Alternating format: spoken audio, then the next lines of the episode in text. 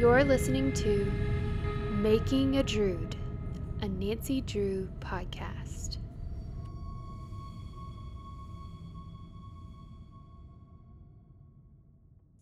Welcome back, my Druids, to Making a Druid, the Nancy Drew podcast, whose sole aim is to make a Druid out of all the people who listen and even those who are not listening. Um, I'm not sure how we're gonna manage that second one, but um, with our tweets, with our presence, you know, I you'd be surprised. Like exactly, you know, some coworkers, you know, things like that. Um, but that that is that is our goal as a podcast.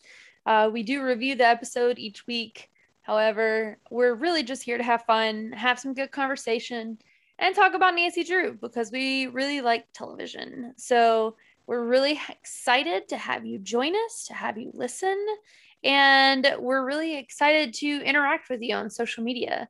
And so, Yeah. wanted to, it's oh, sorry, go ahead. no, I was gonna say it's just this last I know I missed most of it because I couldn't watch live this week, but uh this week was a good week to be interacting with each other. There's just so much to happen. Was It did feel like um, it. This is like the. It felt like it was like the hundred in its heyday when I would go to sleep and I would wake up in the morning and I would have like an amazing amount of notifications because of the like interaction happening on social media. That's what this ex- episode kind of felt like. Uh, and also the reveal or the scene at the end with Temperance and the voiceover was very, very reminiscent of the ending of season two, which was a lot of fun. I'm a little Yeah. surprised that this episode was not the mid season finale. yeah, it would have been a really good one, uh, given how it ended. Well, it's also slightly scary because it's like if this wasn't the mid-season finale, what is the mid-season finale? And also, the mid-season finale we now know is episode nine. It gives a little credence to that theory that they were expecting 18 episodes, right? If they made the mid mid-season finale nine episodes. So I hope that the writers were able to get the time that they needed to write the season up. But it kind of looks like the CW has shaken up all of their shows season wise. Yeah. It's I don't just think Nancy is alone, is what I'm saying. Yeah, and I know we've been getting lots of uh tweets and stuff about how given that the announcement with episode 9 being the mid-season finale and how we are in the death slot, right? Friday night. Um, that we won't get picked up. I still feel pretty good about us getting picked up anyway. Oh no no no! I I 100% think we're gonna get picked up. For those of you who, if you've never watched a CW show or who are maybe aren't familiar with the CW's renewal practices, the CW historically does not cancel its long running shows. It works with showrunners to come up with a plan as to how they would like to end the series. And they have a very good reputation for doing that, for working Yeah. with showrunners and giving them what they need. The only time I can really think of CW just straight canceling a show is at the end of like season one.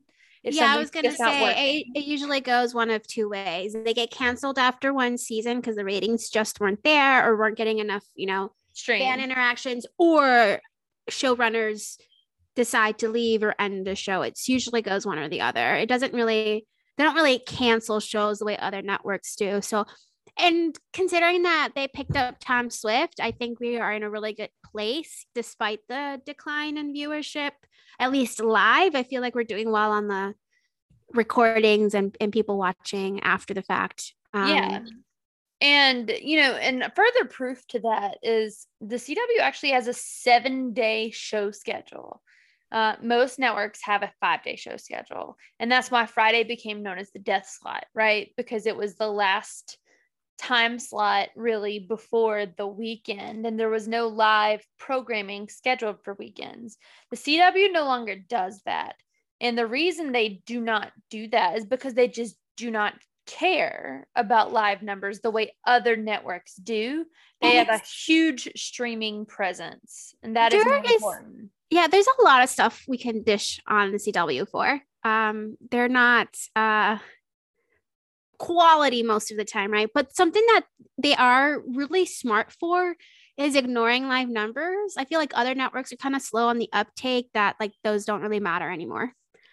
Yeah, Um, it's such a different time and they're really ahead of the curve as far as like understanding what brings more value. And what brings more value is streaming numbers and fan interaction and things like that. yeah the the so i think we're good. I know people were freaking out about it at, especially with the announcement and like the confirmation really because i think people have already, had already suspected but the confirmation that that uh the 13 episode season may not have been the previous plan and no episode 9 is the mid-season finale and would have been if they had done the 18 episodes as the previous two seasons um. But again, I think that was I don't think that was just Nancy Drew that was affected by that. No, that was I think like and again, not that I usually do this, but the CW uh, is known for shaking up a lot of stuff because they're kind of faster on the uptake of like changing trends and being like new or testing out new business models for a changing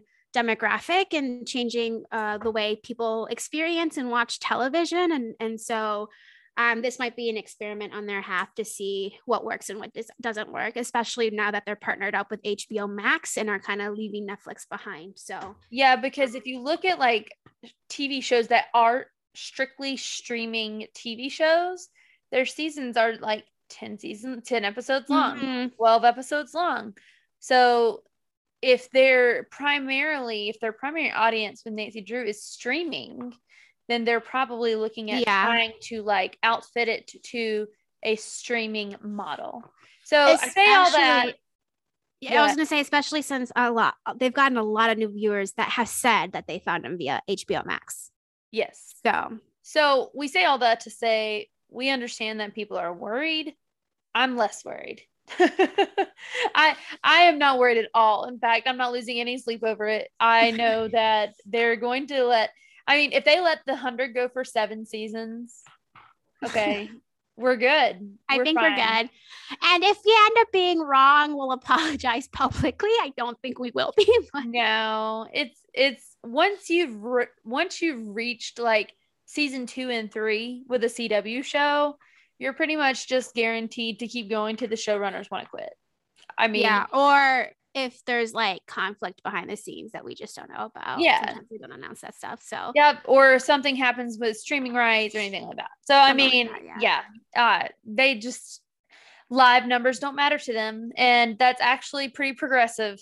And yeah. And it's we're in not line. really smart of them. Like, uh, yeah. I, I don't know if like anyone else watched any other CW shows, but even shows that do well with live numbers don't do well in other places. Like the show that comes to mind right now is like Walker is technically doing better with the Nancy Drew live wise, but like I don't see anyone talking about it ever.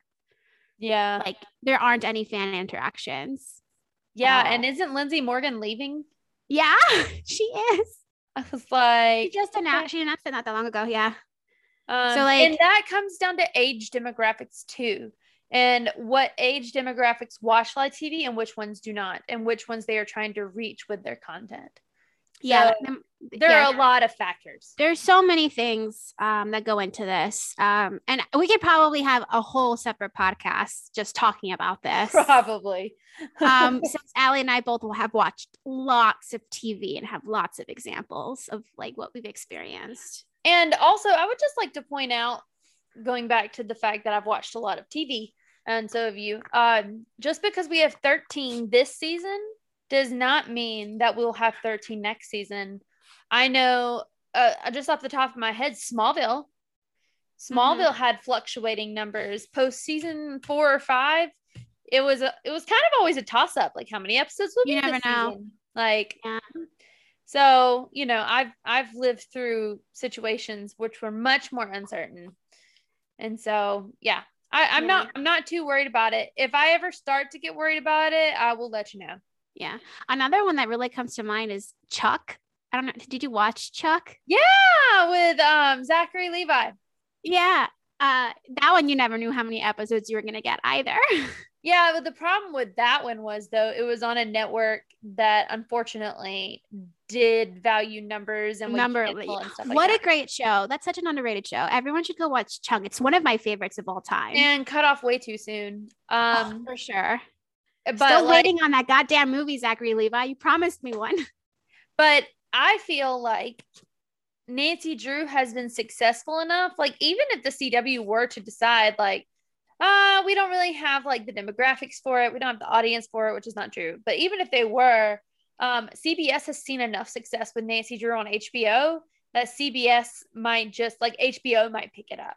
Yeah. And, like, that's another thing to keep in mind, right? That it's not technically a, WB show. It's uh, CBS makes Oh makes yeah. it. And so Yeah. So I mean, there there's a platform for it. mhm. promise you. All right, but that was a really long conversation. I public service announcement. Just wanted to put Just- that out there. Yeah, I just saw a lot of that. Um, even I was trying to stay away from Twitter, but when I came back, there was a lot of that going on, and I was just like, "Y'all take a chill pill. It's fine." It, it it really is. I mean, especially think about like Netflix, right?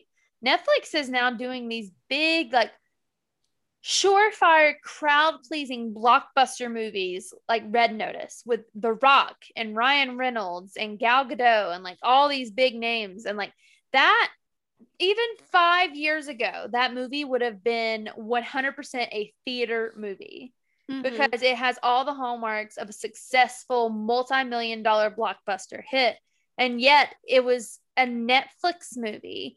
And so the industry is really moving away from this idea or this notion that we have to have live numbers or we have to be in theaters because streaming is so astronomically what's the word I'm looking for? Um not wealthy but draws in a lot of wealth. Like it you if they can get people to watch their streaming service they're going to make more money than they had if they had put it in theaters because it's there forever and ever until the end of time so Mhm.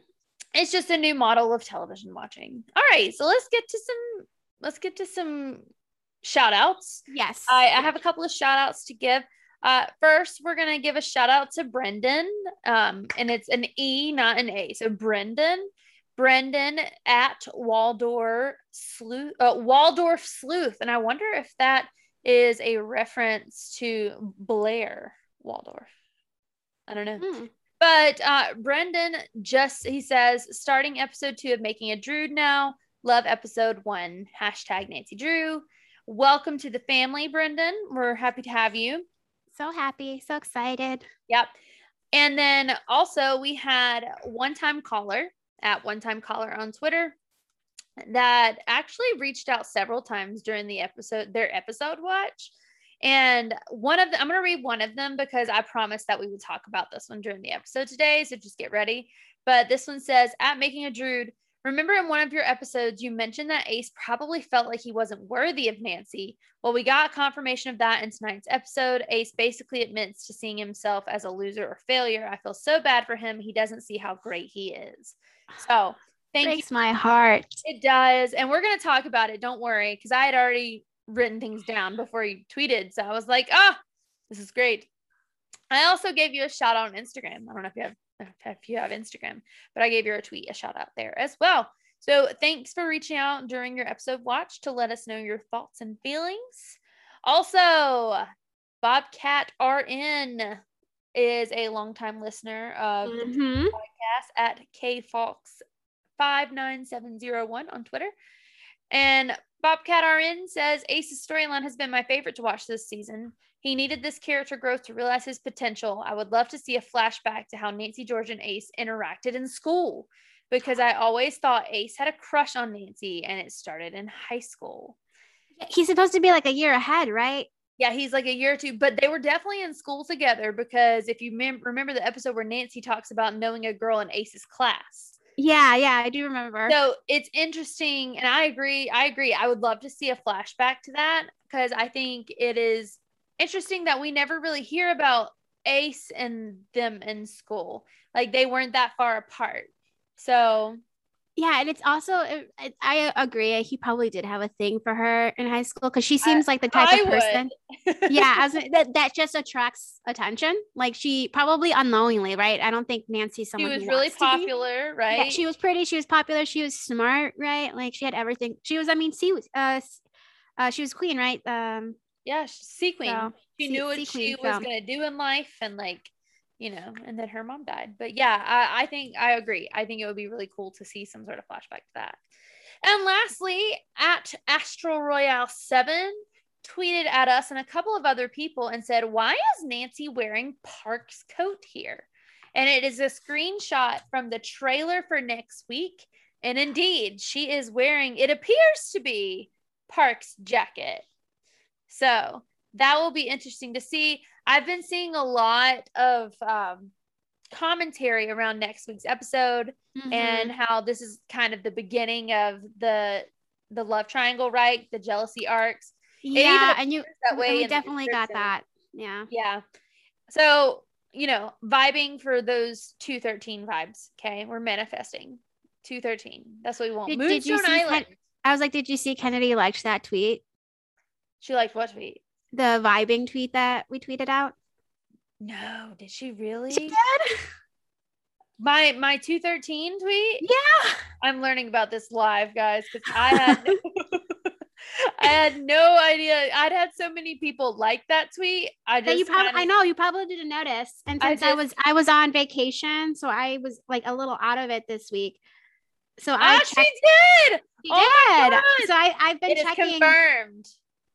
It is confirmed. 213 Nace vibe for next week's mid-season finale. It is going to happen. I'm so thank thank you, Teresa, for letting me know. And I'm so thankful. I, that- I'm surprised you didn't didn't see it. 'Cause- well, actually, I shouldn't be surprised. You, we usually tweet at each other, or you know, message each other when something like that happens. Exactly. And Yeah. I've, I've been so busy, but like, I'm glad also that we can deliver that hope to you as our, for our audience, right? that Kennedy liked our manifestation of Nace Vibes tweet. Okay. So it is going to happen.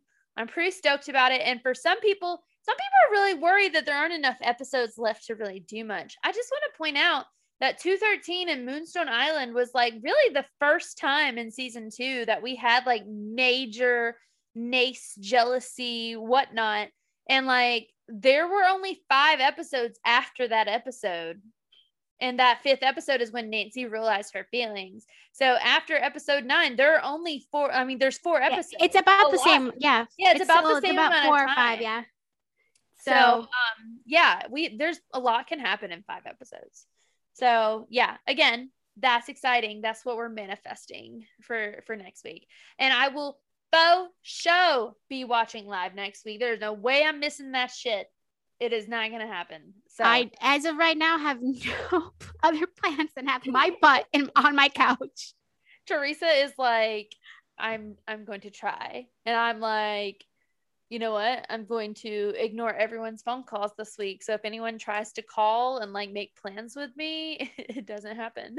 So Unless there's like a major emergency, uh, I will I will definitely watch live. I was out of town this week, so I missed it. But and I was really sad that a lot would happen, a lot was going on, and I wasn't there.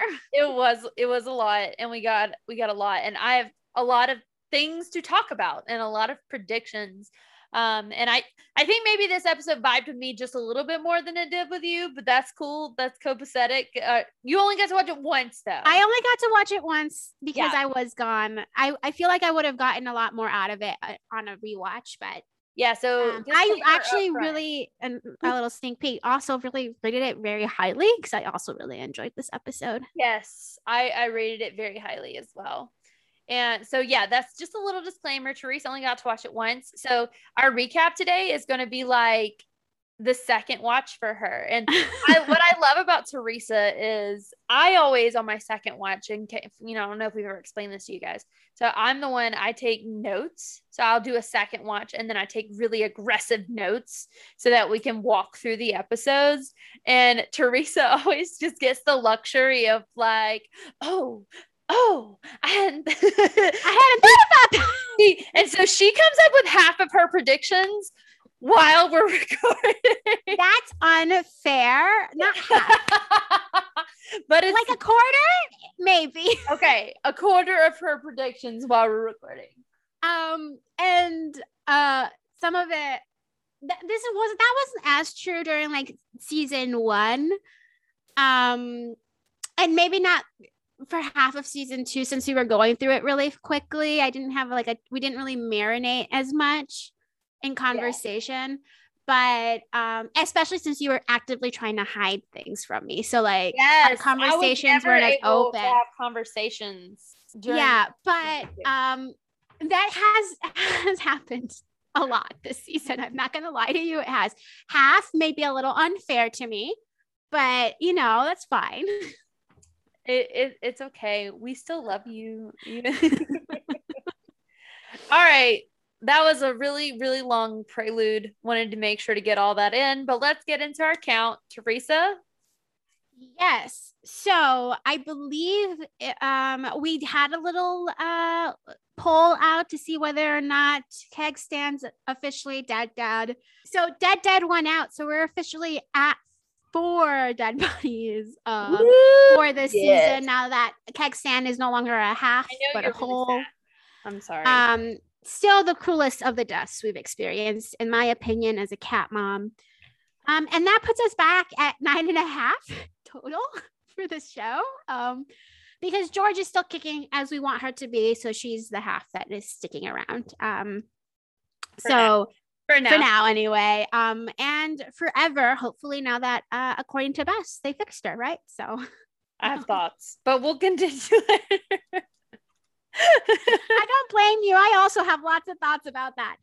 Um, I don't haven't. Re- there weren't really any new ghosts last episode, right? Um, we got glimpses of Odette, um, and uh, the man with a hat, but like nothing new. So we're still at three. Um, for this this season, twenty one total for the ghosties we've account- encountered uh, thus far. And um, I'm sure we'll debate about this as we always do, whether or not odette's last episode counts as a ghost sighting since we didn't physically see her. She was in George's body and manifested out. And I know we usually go back and forth when it comes to those. Um, so I said no with my count. And I think that was the it. I think that was the only ghost or ghost sighting that would have counted, yeah, it was. if I remember correctly. So I think since I said it wasn't because we didn't physically see Odette, we just saw George, right? Um, I, we're still at 20 ghost uh, sightings for this this season, not as many as last, and 106 total. I mean, so that's our pretty count- aggressive. I feel like I've said aggressive three times today already. Three, one, two. You know, so do you ever have days when you just like you have a word and you just use it You over and it over again?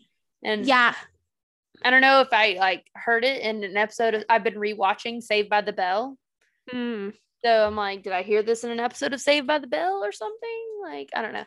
But yeah, that that is that is pretty aggressive. But I love that we keep the count going because I do feel like that is something that is like unique to the show.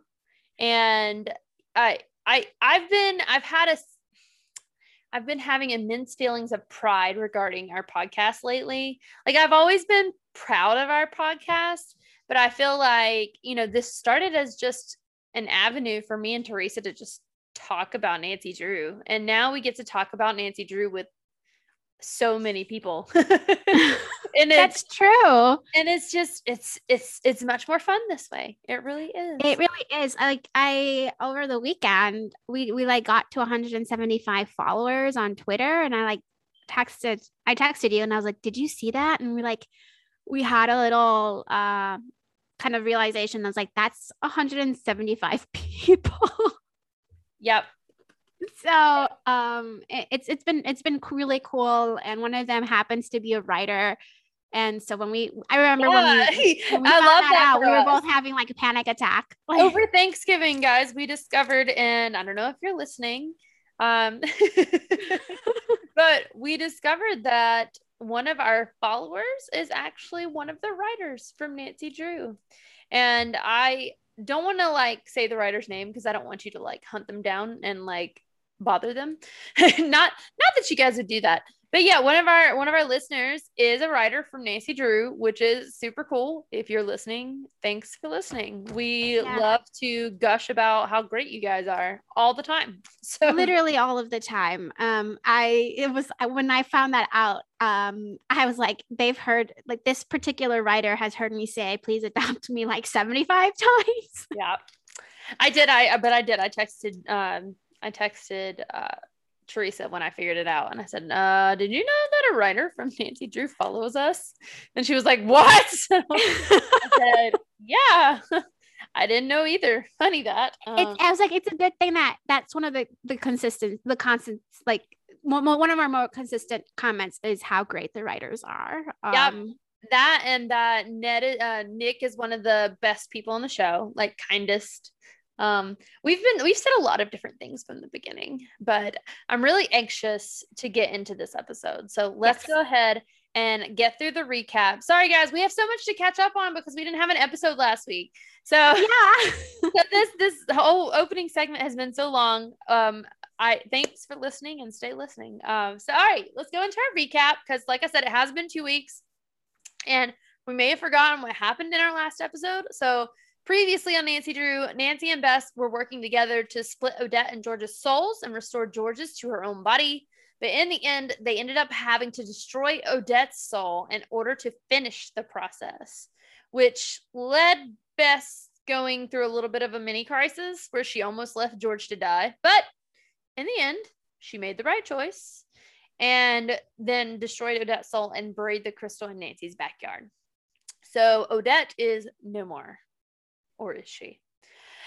Also, last episode, when she's burying the crystal, she receives what she believes to be a sign from Odette and she agrees to go on a date with Addie. So we're really excited about that. Meanwhile, last episode, Ryan and Carson had accidentally inhaled fumes from a potion that made them act like teenagers again, and we were all living our best lives. It was great. And Ace and Nancy babysat the two of them in an effort to get the soul splitter to Bess for George's ritual. While under the influence of that, Carson almost admitted his feelings for D.A. Rosario. And at the end of the episode, the two of them actually got together. They kissed. And so that's now a thing. Uh, do we have a ship name for them yet? I don't think so. Rosario? Rarson? Well, her, her- I mean, I feel like if we're gonna do something with like Rosario, we'd have to do something with Drew because that's their, their last. oh, name. yeah. Rosario. Rue? Oh, Drew no, that's could be a good. That's kind of cute. but that's the girl from the Hunger Games. Um, Desario.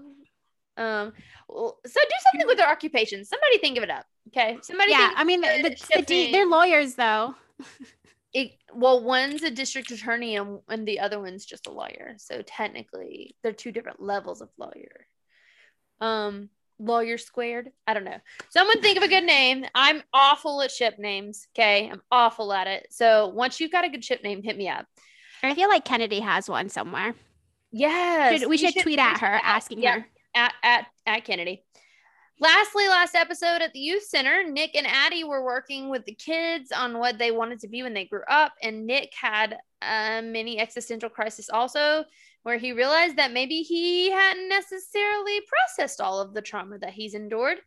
So, when a newly healed George walked into his office at the end of the episode, he has disappeared, leaving all of his belongings behind. I'm not going to lie to you, I thought he went to Florida, but he did not and that that was a little bit i felt like that was a missed opportunity like we could have had florida but anyways all right so that's what happened last episode and finally let us get into this episode episode 44 the burning of the sorrows Park arrives at Nancy's house to tell her that Trot is dead. And this was a very interesting cold open because we start, you know, at Nancy's house like we do most of the time.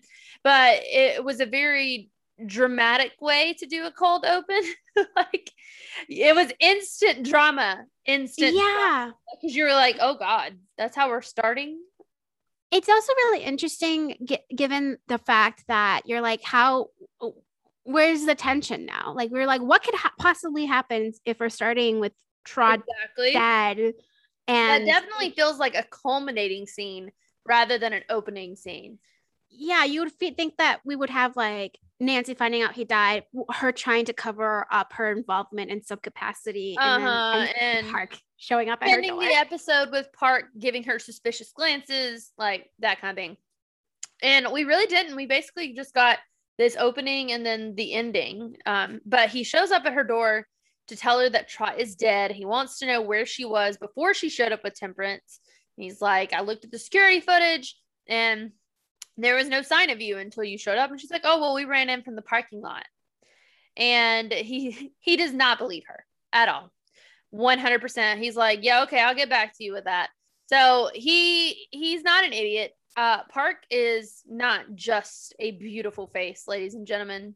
He's also extremely intuitive and extremely intelligent, and I think Nancy is a type um which which could be a problem. Yeah, Um, she just definitely has a type. Um, and the only one that really is off course has been Gil, because even Owen was a beautiful face with a beautiful mind. It's okay. That was the parasite, not her. Yeah. So, you know. And then there was the opening. So that was it was a cold opening. It was a very unusual way to open. My friends and I, uh, my best, I had two of my good friends here, and they were watching it with me. One who's been watching it from the beginning, and another who I've recently gotten to start watching. Yay, Druids! And um, I remember when this episode started, we all kind of looked at each other and we're like, "Wow, it is all out." But after the opening, it shoots over to the historical society and Bess does has this explanation where she's decided to start calling the Frozen Hearts killer entity a copperhead. And okay. As someone who grew up in the South where um, we have snakes and no one knows anything about snakes. And so anytime you see a snake, you're like, is it a copperhead? Um, is it poisonous? And like, no, no, it's a wolf snake. But as someone who grew up in the South around copperheads, and they kept saying, I felt like they said the word copperhead 50,000 times in this episode. And I, and it occurred to me, I'm like, okay, so they came up with the name copperhead so they'd have something short they could refer to it as. Like that Yeah, to be- because the man with the hat is kind of long. it is. And Frozen Heart's killer entity is longer. Yeah. Um, especially since technically the Frozen Heart killer was Trot, right? He did Yeah. kill people and freeze their hearts, right? This is a separate killer. Mhm. Um, and so, yes and no. I can't help, and this isn't a prediction at all, even though I guess you could take it that way. I feel like it that the the repetition of it and naming it has to mean something we don't know about yet.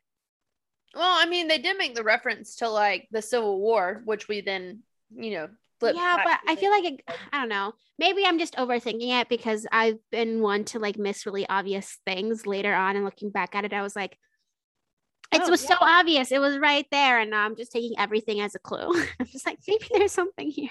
maybe, but either way, they they say it a lot this episode. They did. and it was really noticeable because it it's like one of those words that just sticks out in a sentence.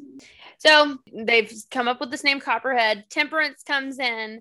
She's there because Bess needs her help, and she tells Temperance. And the second she did this, everything in my body just went. Like, why do you have to share everything with Temperance? Uh, Bess is so trusting; it kills me. But she tells Temperance about the un- they found the underground layer, right? Hannah released it, and like she basically tells them everything. Tem- Mhm. Tells Temperance everything, and she shows her this trap that she's found that was previously used to catch supernatural entities. And Temperance makes an interesting comment, and she's like, "Oh, so you want to use this to torture Hannah?"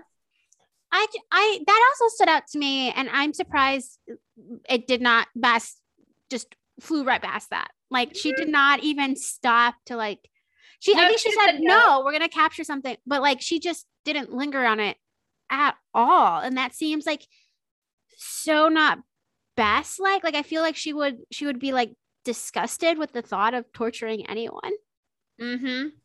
It was very interesting when she said it, though. I just remember being like, "Well, that came out of left field. I mean, that made no sense. Like they, all that Hannah had done was release the monster or whatever. And I don't know, maybe I, it was just weird. It was a weird line." But she tells her, "No, we, we want to use it to catch the copperhead before it kills again." And so Temperance says, you know, she has a charm that will work as bait on the entity. And as she's talking, all of a sudden, caution tape unrolls and rolls across the floor. And Bess looks down and she just kind of looks at it and she's like, oh, that was strange. And I'm just like, Bess, how much clearer does it does some does a sign have to be like you thought Addie walking in the backyard was a sign, but not the literal word caution rolled out across the floor? Yeah, and it was because you could take it two two. Yeah, I was like, you could take it to uh, one of two ways, right? Like caution against temperance or caution using the the contraption that they found. Either way, the sign was clear. Um, and if I feel like if it were anyone else that Bess was with, she would have taken it as a sign. But because it was temperance, it didn't even cross her mind. But Bess is also the one that's at the historical society and who has seen all of these weird things happen in different episodes to know that there is a ghost. Like, you know what I mean? And it just it seems weird to me that she's not noticing any of this. Well, she's noticing it and it's not crossing her mind that it's something supernatural. You know what I mean? Yeah, and it's it, it, and it's even weirder when when she literally had to have George confirm that Ryan and Nancy were real to her because so many weird th- things have been happening to her. Yep.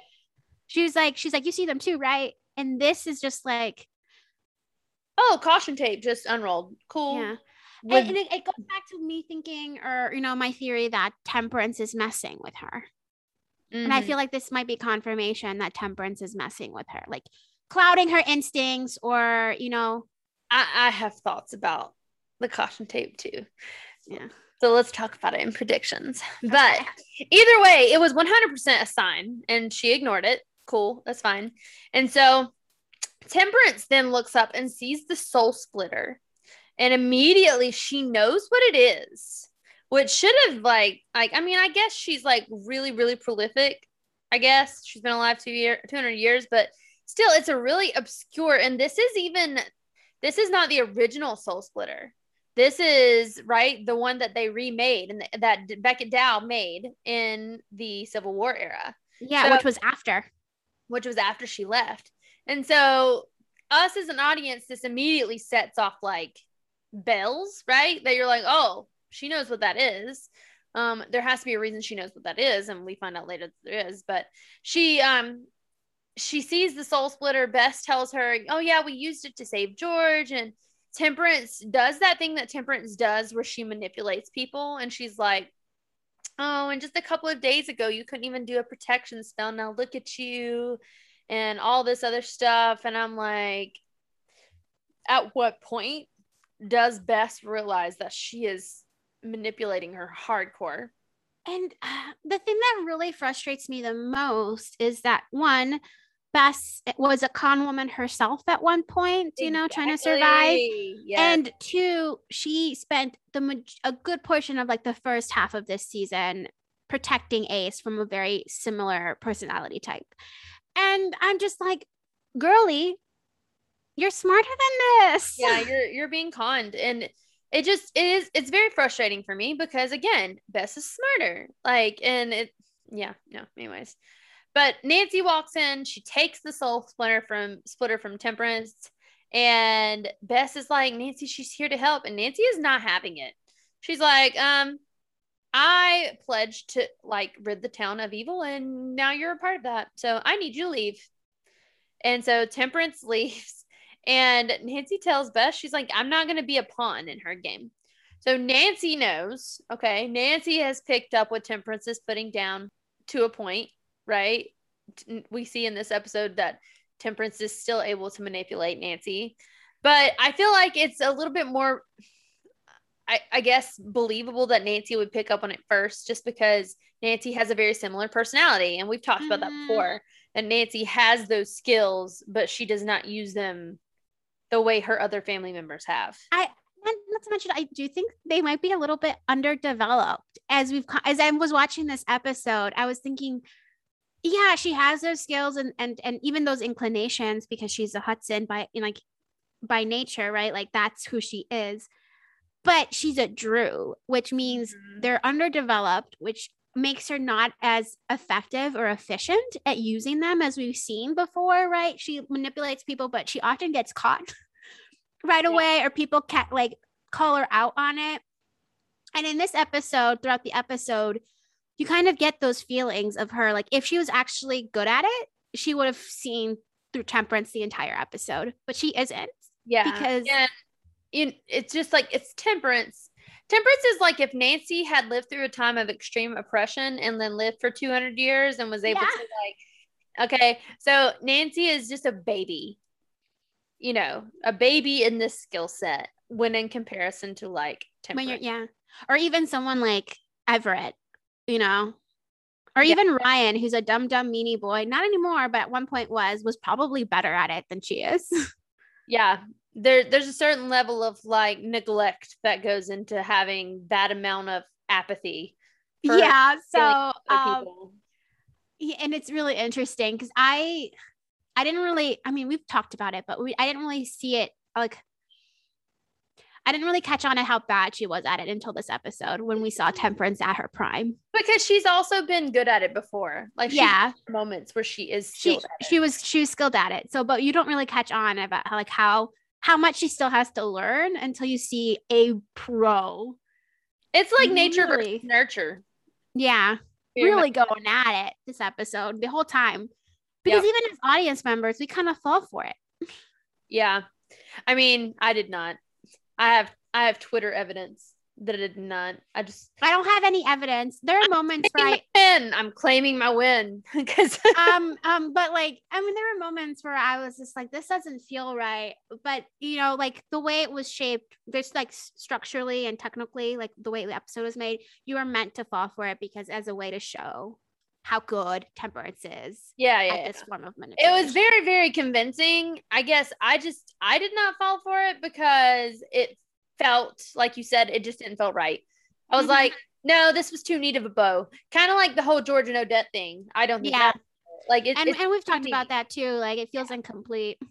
Yeah. This feels So- like this this whole episode especially with like at by the oh, well anyway we'll get there i was like by the end this happens and i'm just like mm. we'll get there Mhm. But over at Nick and George's apartment, we have our B story shaping up. Ace is trying to help George find Nick. And Ace, this we get Ace's story from this moment too. So we've got two B lines this this episode. We've got the Ace line and the George line. And Ace's shapes up because he tells George that maybe Nick's avoiding him because of his couch surfing. And I'm like, my my dude, you've been on his couch like a night. I, I this felt so strange to me. It's like so out of left field. Like, why would you think that? and I have thoughts about why this came out of like it it did seem out of left field and I think it's because we had 2 weeks between episodes. Um, And and I'll explain why here in a little bit. But it was a throwaway comment at the time, right? Mhm, Um, yeah. We didn't know that it was going to end up shaping his entire story for this episode. Ryan arrives. He says he's there to help find Nick. And as he's arriving, George is like, Well, I'm going to go check the claw again. And so that leaves Ryan and Ace to search for Nick together. So, very short scene sets up for the two B stories of the episode Ryan and Ace, and then George, who left to go to the claw. Back at Icarus Hall, Temperance is talking with Bess, and she says, You know, Nancy's treating me like a villain. Are you on my side or are you on her side? And honestly, this I felt like this was an interesting line to have Temperance have because I feel like if it came down to it, Bess would always choose Nancy. And so yeah, kind of dangerous to put that put that kind of ultimatum out there but it also it also makes you think that temperance was testing to see how loyal she was to temperance before she enacted this plan Um, yeah, yes and no. I I think yes. It's I if I were temperance, this would be a very uh you know tricky play, right? You don't know what Bess will say. They they've known each other what days. Um Uh-huh. and temperance has been a, a huge influence and help to Bess and how she's been shaping up, right? She's she's found a thing that's hers right? Um, she doesn't share magic with anybody else other than Temperance. Um, For now. for now. Um, and again, thoughts about that, but um it is it feels soon like for someone who has who proved herself to be a master manipulator in the past but especially in this episode um it seemed like a a, a tricky play something maybe i wouldn't have recommended like um and not to mention and you said it was a test to see if, whether or not she should pull what she was planning on pulling this episode i can't help but think it was to see whether or not she's been successful and to see how not to test her loyalty to herself like to see how loyal bess is to temperance but to see how strong the bond is between bess and nancy for later manipulation um I think a part of me wants to think too, though, that it was kind of, again, it was too soon to do it, mhm. right? And I think it speaks to the desperation that Temperance does not allow to be seen. Like, and man, that gets too much into my predictions. But anyways, we can we can move on remember then. that. Recall this for later. okay? desperation i'll even write it down so i can remember. desperation yes and i will i will expand upon it after i've talked about my theory because i have huge theories today y'all um don't they're definitely bigger than mine because I, like i mentioned before i didn't get a, a rewatch a lot of my theories come from a rewatch but Mm, I feel that. But Yeah, Bess okay. tells her, she, you know, she's like, I'm with both of you. Like, you're both my friends, but I really need the bait to try and catch this entity. And so Temperance is like, You can't handle it without me. She leaves the room and we see a close up of it. And obviously, Bess is going to steal it, which bingo card. yes Bess steal something Bess steals something. And if I'm looking at our bingo card correctly, let's see. That means i think we got bingo right no, we don't. oh Ah, we had already marked that off. What else did she steal this season? Oh, we do have bingo. yeah i thought, I thought we did have bingo I, I forgot that I didn't even realize that we had bingo last week when I put up the bingo card. That is so funny. Yeah, we've already gotten bingo, but I still would like my nice ring kiss. I'm just throwing that out there. And Nancy is a woman in white. And the return of Grant. Okay, I, have a, I have a long list of things I'd like to happen in five episodes. But anywho, so Bess steals the bait. She takes it just outside in the woods and she brings it to Nancy. And she tells Nancy that she's like, you know, do we have to do this right here? It's really close to Temperance, to Icarus Hall. And she says, uh, Nancy feels like the entity is drawn to those woods. And so they set the trap. Bess does the incantation. The two of them run and hide behind a fallen tree. And Agent Park shows up. And there's this really great exchange where he says, So are we just crouching in the woods now? And Bess says, Yeah, yeah, it's really good for the quads. And so he crouches. yeah um he, he needs to have good quads funnier. the the best friend energy in this sequence was great. Um, and the following one, right when they start running, but like, um, from Bess going from not being supported to having Nancy being her biggest cheerleader, like being like, she's like, Bess, do your thing. Like, I totally believe you can do this, even though you've only been doing this for a handful of days. Exactly, exactly. She's like, we don't really Um, have another option, so and uh but it didn't it didn't feel like desperation like we have to do this now because this is it and i don't trust you but you're the only option. It felt like why would i ask somebody else or look for another way out when i have bess and bess is great? Yeah. um and and when they were running and holding hands i was just like the best friend energy. I like i really hope temperance sees this and learns that like the bond is good between these two it is, especially after last episode and their conversation at the bus stop. yes that's all i was thinking about yeah Yeah, it's it's it's good. But Park joins them. He crouches beside them. He's there to question Temperance about the night Trot died because she called him in her house right before, and we know that it was because she and Nancy were sneaking in, and he has figured that out too. And again, not just a pretty face, also very intelligent.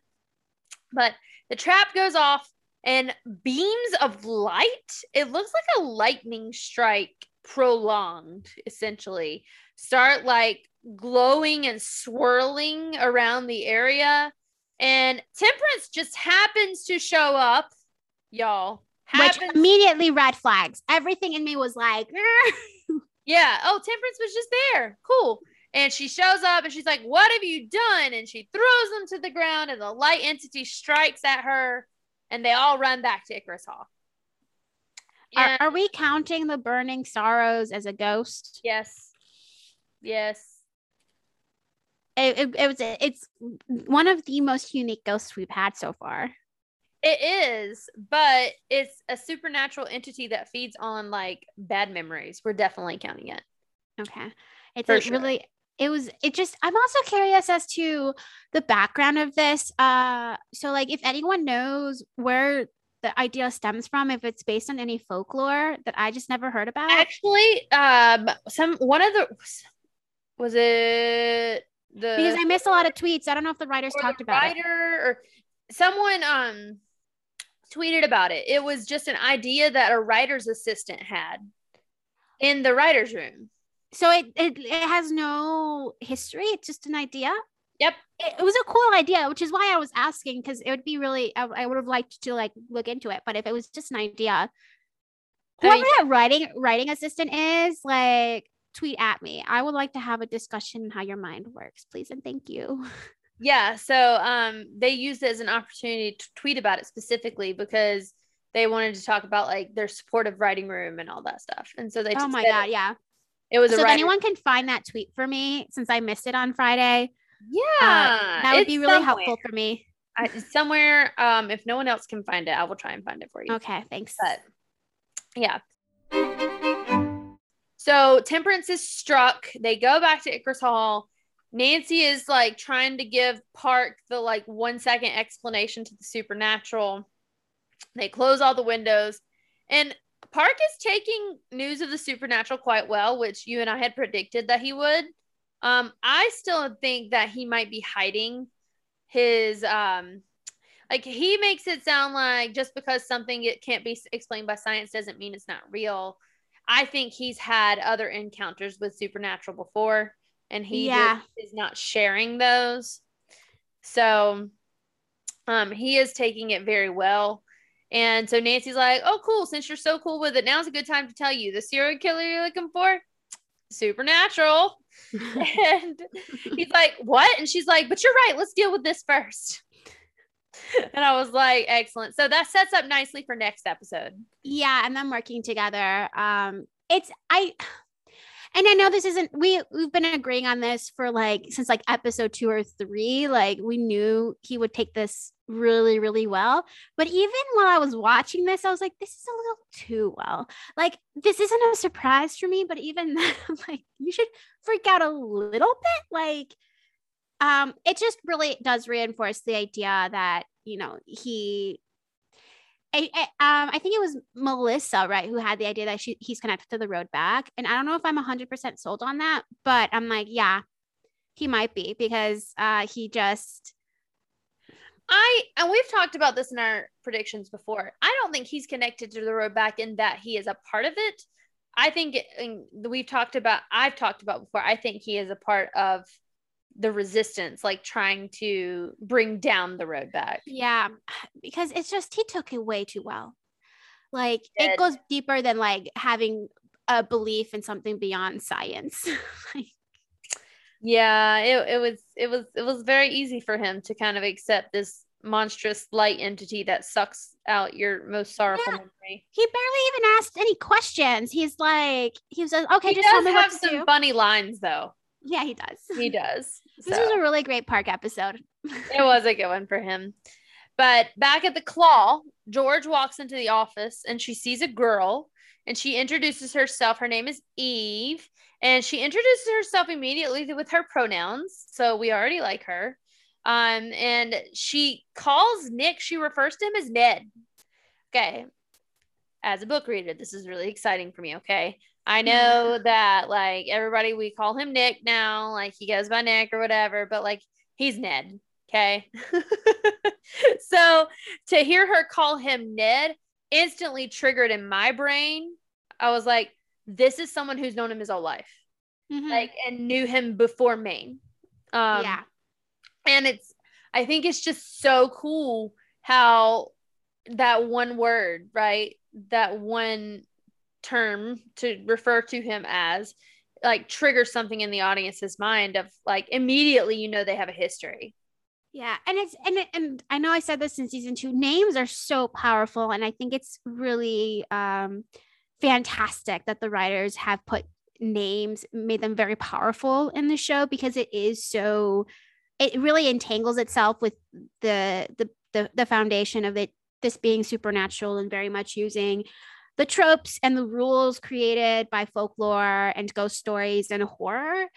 And so the fact that a change of name shows an indication of a transformation for Ned, Nick, right? And how he's leaving that part of himself behind and how we as an audience have been really receptive to that even subconsciously right because as you said like the moment she said ned we know this was someone from florida even it, Yeah. even before her introduction or she even explained herself we were like this is an old friend someone he probably may not even speak to or because They he- didn't know that he they goes- didn't know he goes by Nick now.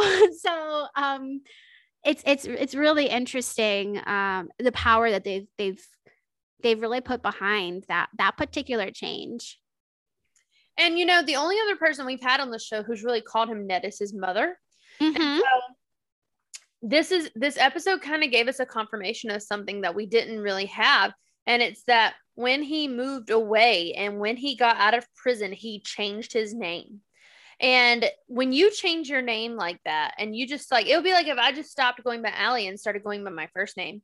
Um, when you change like that, it's it's an intentional choice to leave something behind Mhm. and it speaks to what we learned last episode which is that he didn't actually process his trauma he kind of cut it off like he had like his like arm was like he had gangrene or something and he had to cut Yeah. off his arm um and it's just a really interesting way to symbolize that right? To learn that oh he's going by nick? Like he's gone by ned his entire life. Because in the pilot it makes you think that he's always gone by nick right? Because like who who goes by ned? Or that's some it says something like that. Something along the lines of like Ned is too old fashioned, so he goes by Nick. Yes Or something like that's what the, the line was or something Uh-huh. along those lines. And um uh, yeah, you think it, it's like something that they did to distance themselves from the books and the series to let you know this is a modernized version of Nancy Drew, that they're gonna, you know, go in a different direction. But this shows that, you know, um it's not it goes deeper than that. And it also is really interesting, right? Because we hear that from uh narrator Nancy and it shows how little she actually knows about Nick and how little we know about Nick because Nick has purposely kept a lot of things to himself.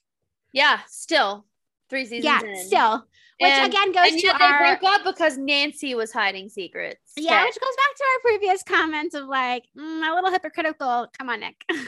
yeah we're gonna work on it though Yeah, we're gonna work on it. That's why Eve is here. So, anyways, Eve is here and uh, she introduces herself. She refers to him as Ned. George tells her that Nick has gone off the grid temporarily. And she already knows that George is Nick's fiance, right? She recognizes George. Oh, you're Nick's fiance. And George sees this as an opportunity to get to know this strange person who knows her fiance really well better and invites her to go look for Nick and she notices that Eve is like really cold. And she's like, Is it your first visit to Maine? And she says, Yeah. And then they leave together. Okay. So it was such an out there question. You knew it was going to come back. Yeah, you did. It was uh really well placed because it is a comment.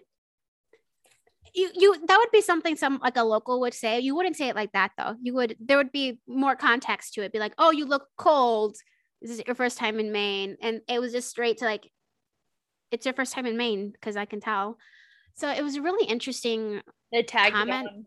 Yeah, and they ta tagged it on, and um, that was clearly foreshadowing. Yeah, it was it was definitely put in there to come back to later. But also, it's just I know she's from Florida, but she lived. We find out later she was been in Virginia, and I was like, that doesn't I know Virginia can get cold. I was like, that jacket does not look warm enough even for Virginia. I don't understand, girl. Girl, yeah, I, I, I was going. I was going to say I live in North Carolina and North Carolina is under Virginia and I have a better jacket than that. yeah, I was just like, you seem So- underprepared for everything. Yeah. So for sure, especially for someone with a college education. it's like I'm going to go to Maine, let me pack pack a light jacket. Sounds fun. Um anyways, back at the historical society, Ryan and Ace are there looking for Nick. He's nowhere to be seen. Ryan is consoling Ace and telling him, you know, Nick isn't gone because of the couch. That that's not what he's, you know, leave left for. And so apparently Ace is still worried about that, and he has confided in Ryan. But all of a sudden they hear what a loud noise, and it's like a thud kind of sound. And Ace says, probably just old pipes.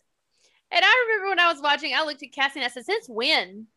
And then Ryan says, probably just old pipes who? And I said, thank you. Thank you. because come on, just- Ace.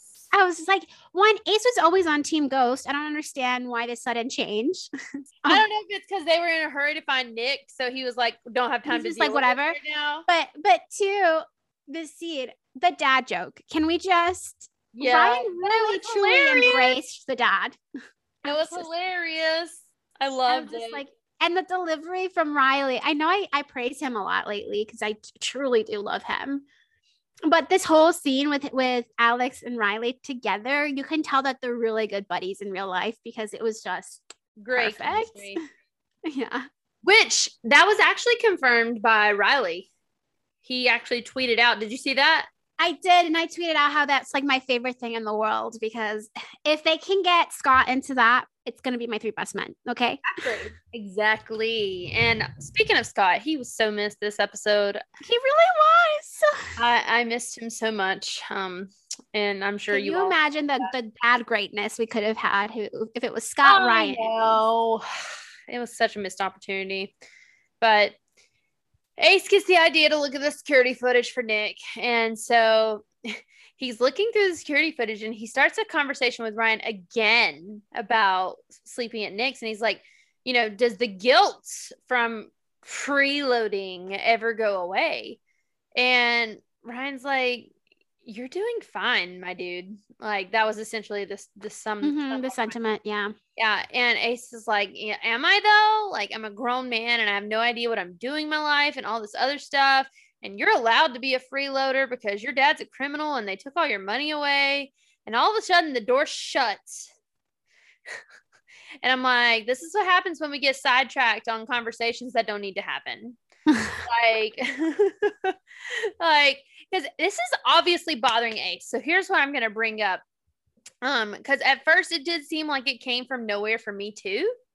And then it, I realized something that um, you know, we've talked about, and this is what um uh our friend earlier we gave a shout out to was talking about. We talked about before how we felt like Ace maybe thought he wasn't worthy of Nancy Mhm. um, because Nancy ha- he's always looked to Nancy as kind of like he has her on a pedestal, and it's very obvious.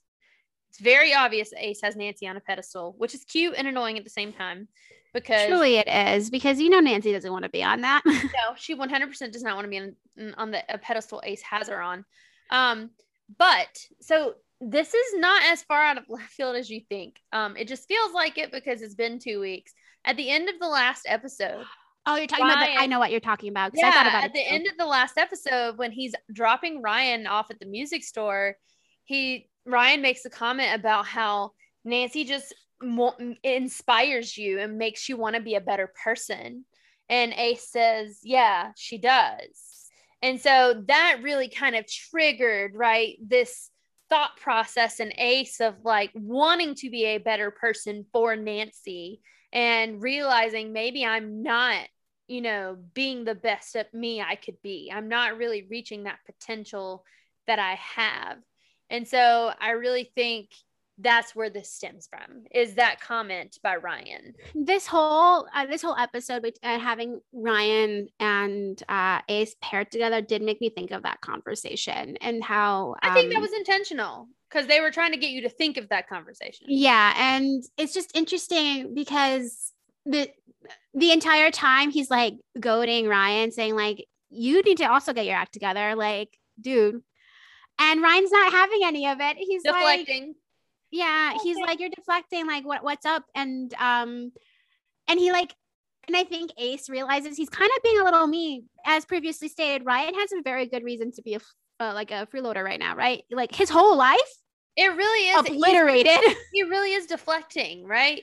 Because Yeah, he, he's come to realize that, you know, he could be living up to his potential a little bit better. And he feels guilt about it. He feels like he's probably letting Nancy down, right? Because again, he has Nancy up on this like pedestal of perfection.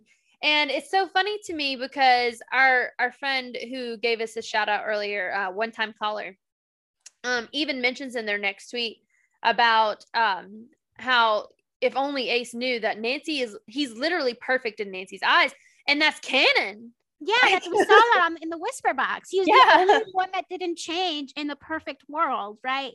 Everyone And else had little tweaks, and, And Ace it's was so frustrating. It's frustrating because you know that Ace feels like he's not good enough for Nancy, and then Nancy's over here like, "Oh, Ace is so perfect," and you're just like, "Have a conversation, Just talk Please. about your goddamn feelings, and it's just just it's have a even more frus- conversation." It's even more frustrating when you know Nancy tried. She did. She tried, and then She tried. She tried to be mature and talk about her feelings. and he was he was off with Amanda because he felt like he wasn't good enough for for Nancy, and like it's just really frustrating because Ace is Ace is great. He really is, and Nancy loves him just the way that he is. And now, do I think that this is going to like trigger in him like being something other than like the guy that works at the claw who hacks? Probably. Like, and I I have predictions for that too but it's so funny. It's so funny. My predictions because it's so perfect. Um, but no, yeah, I just it's very frustrating because it's if you just talk to Nancy, you would see. Yeah, but I, really even- want to talk about his and Ryan scene, the next one. So I'm not Okay. mention that one yet. But what were you gonna say? Well, I was gonna say, I think it's even more interesting because we know in the next episode, right? He has jealousy towards Park, right? That's in episode nine. Yeah, and I'm actually I would like to read that. If you'll remind me, I want to read the episode description. at Yeah, go for it. episode. So remind me to do that. Um, and so like because in probably Ace's mind, and you know, in everybody else's, right? Park technically has his life together way more than anybody else on this show, except for maybe Carson and like. Um, so when he probably, and I can't help but think like this is setting up that particular He's also Episode and interactions. older, though. yeah he's older and like but when you see when you see park like in ace's head he's probably well that's the kind of guy nancy deserves right he has his life together he's smart he's good looking he they share interests That's 100% the route they're going to go. yeah and it's just so frustrating because you I, I'm like we're starting to see like all of the little bits and pieces like coming together and how like the nace train is gonna go and all of the Yeah, bumps how the, the road triangle's taking shape. And it's yeah, like, it's really truly taking shape, and you're like frustrated because actually this might be the one one of the few times the miscommunication trope's done really well because hmm. um that's what it is, right? yeah uh, Nancy for sure. attempted to communicate. Ace just wasn't there, and now they're both on different thought processes where like Nancy's like, well, he does, just doesn't feel the same clearly. And like, so I'm just Uh-huh. going to keep him my friend. And Ace is like, well, I'm not good enough for her clearly. So I'm not going to say anything. And like, So I'm going to date someone else. Like, yeah. Ugh. Anyway, it's just so frustrating. And I like Park, I do. And I think they're cute, but like friendship goals, I think, you know? I, I was going to say they have something, but what she had, what she has with Ace is more longevity. Like, you know what I mean? They have a, they have a deeper foundation. Like it, yeah, they're, they're in-game material. Yeah, they are. And like and like I said, I I like Park and I think him and Nancy are cute together, but I, I repeat friendship goals. I think they'd be really good friends. I, I hope that he comes back because I know that he's probably let, us be honest guys we're going to be real for a second he's probably here for this season um it was probably a season commitment because it's become a running thing now with nancy drew to have a different cop every season but also because uh the actor is on a different show so it's not like he, can commit to being like a full-time member of the Drew crew. And so Yeah. I hope we see him come back because I, I like you said, I hope he and Nancy end up becoming friends and he becomes a resource for Nancy with the road back because I don't think that is going to be resolved this season. It won't be. And the goal was like they were trying to make it like season one where Lucy was wrapped up around like 16. So Temperance was wrapped up a little earlier. And then the road back was kind of the back half was what that was Mhm. going to be. But now I think it's going to get pushed to season four. And so I really hope that brings in time to bring back Park. So I hope he comes back some. if if anything, I feel like he might be a recurring uh, mention. Like they'll be like, "Oh, I talked to Park," kind of like how Connor the Corner has been. or John know? or, John, like, yeah. yeah. He's he's another tool in Nancy's tool belt. Like her fa- people that owe her favors. This is gonna Mhm. be Park. So, but anywho, the door shuts. They're locked inside, and Ace is like, "It's definitely something supernatural keeping us in." And Ryan's like, "How do you know?" And he's like, "I've developed a sense for these things." And I'm like, "You didn't five minutes ago. Five minutes ago, you were like, it was the pipes. It was the pipes, and you were wrong." um, and then the door when it shuts, it starts knocking. Okay. So I have thoughts about that. I do too, but we're gonna save it for predictions. I know. I think we have the same thought. For sure. I don't know if yours extend as far as mine do. Mine goes Maybe pretty. I don't know. We'll mine see. is connected to my really big one. Oh, then probably not. Maybe we'll see. We'll see. Anyways, back at Icarus, Bess has found the entity, um, the light one that had come up in the woods, and it feeds on your most painful memories. And the good news is, if it consumes your worst memory before you die, it's neutralized and you're left, you know, alive. But they, so they're like, well, what if we just feed it with some of our sorrows instead?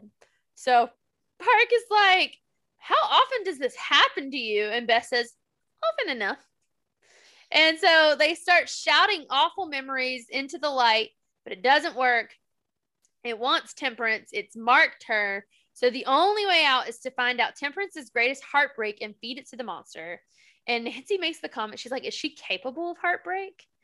And so she goes into true Nancy mode because she's Nancy and she just marches right up to Temperance and she's like, What is your heartbreak? And then all of a sudden we see it looks kind of like a holograph has like shot out of the light in her arm because it does. It looks like the old timey movie reels, is what it kind of looks like. Yeah. A vision of a woman and they're like, Who is that? And Temperance tells her, tells them it's her daughter Charity, and she refuses to feed it to the monster. So this is a callback in the premiere. We had heard mentioned She talks about trying to save her daughter Charity. So here's Charity. She's come back, and we see that she is somehow connected to Temperance's greatest heartbreak. Which at this entire scene, I just thought of you, uh, you your, your predictions constantly being like, is it has to do with charity. and And I I'm- was like, it's her. um, and so I thought this entire when I was watching this, I was just thinking like, oh, Allie got one right. Yeah, I know, right? I did. I said it's it's it's her it's her daughter. It's a daughter, and I, and I knew it looked really really. See, that's the thing. I, I felt like it was too obvious to be her daughter, but I was like, it's got to be your daughter. Like, surely Well, I that's mean, not a and I throwaway think- line. and I think it's something that we've talked about too, right? When we're like, well, Temperance doesn't really love anyone except very close relatives. And it's like, and even then, like her appreciation for Ryan and Nancy only goes as far as how much they can help her. Yeah, I was going to say, how can they serve her?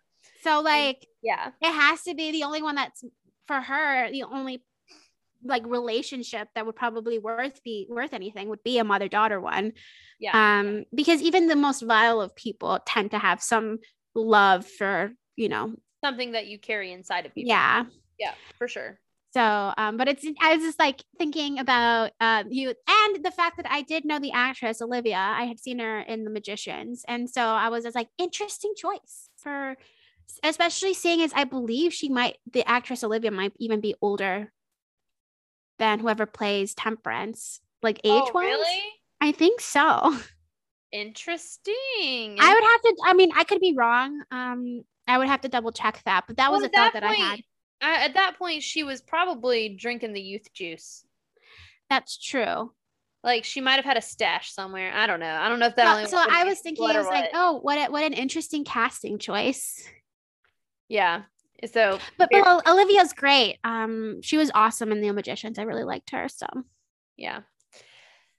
Back at the youth center, Jesse is very unsure about Eve and she tells George, and George is like, nah, you're overreacting. She's fine. And Eve is sitting with the kids and telling them about Ned. And she's making the comment to them, like, oh, he must have started to go by Nick recently. And Addie tells George that she had mentioned the walkabout to Nick and asked George, you know, what had been on his mind recently. And George doesn't know the answer. So again, have a conversation. That'd be cool. Everybody just needs to have a conversation, go to therapy, you know, group therapy. But George gets a text from Jesse, who's across the room, and she looks over, and Jesse kind of gives her a look, and she looks down, and Jesse has found on Eve's social media a picture of Eve and Nick in Maine. And so we know she has lied. So George leaves. She's in the car. She's about to leave. Eve comes out. She's chasing after her. George will not let her in the car. And she's like, You lied to me. She shows her the picture. And Eve has no excuses. She's just like, I forgot that was on my social media. I love that though, because it just shows that it, She's just she's honest. not a mastermind. She's just she really truly was. She just showed up and hoped for the best. She's winging it. She's, winging, it. Yeah. which is like I appreciate because it's such a reminder of like how young all of these people are, and like she's just Yep. just Absolutely. And so George won't let her in the car. She's like, I'm going to go look by myself. You should go inside though before you freeze your ass off. And so Eve has been cut out of the picture. We now know she's lying. But the fact that she was just honest and not manipulative in any way tells me as a viewer that she's not a threat.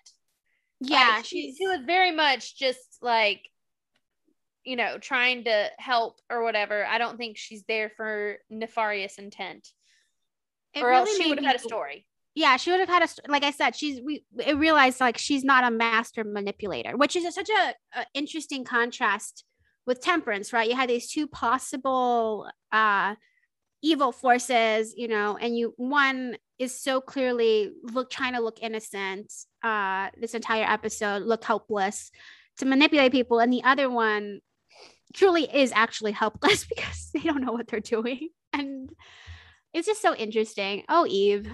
Oh, Eve. I like Eve, even with how the episode ends. So back at Icarus Hall, Nancy has figured out that the hologram is the emitting suffering side effect of this uh, entity. And Park has noticed that when we saw Temperance's daughter, that Temperance's daughter is from a completely different time period. And so Bess and Nancy tell him, and they're like, what would you say if we told you that Temperance was over 200 years old? And he'd say, I'd say she aged well. What's her secret? And this is really the is magic. Nancy's magic. blood. The answer is Nancy's blood. But this is the line in particular that made everything inside me be like, something's wrong with Park. Because initial reaction, um, not again, we kind of saw this one coming, was not, you know, normal for someone who has no idea about the supernatural. But this joke truly was like he even if you knew supernatural was a real thing, you should have asked way more questions about Temperance and her age.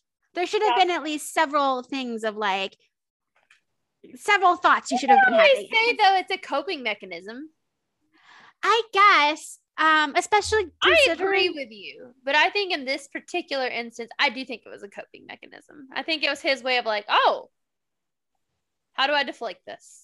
Um, but so yeah, I, it's and I understand, you know, as someone who also uses jokes as a coping mechanism, but like I don't know if in this particular, I don't know. I think the more realistic response would have been like silence.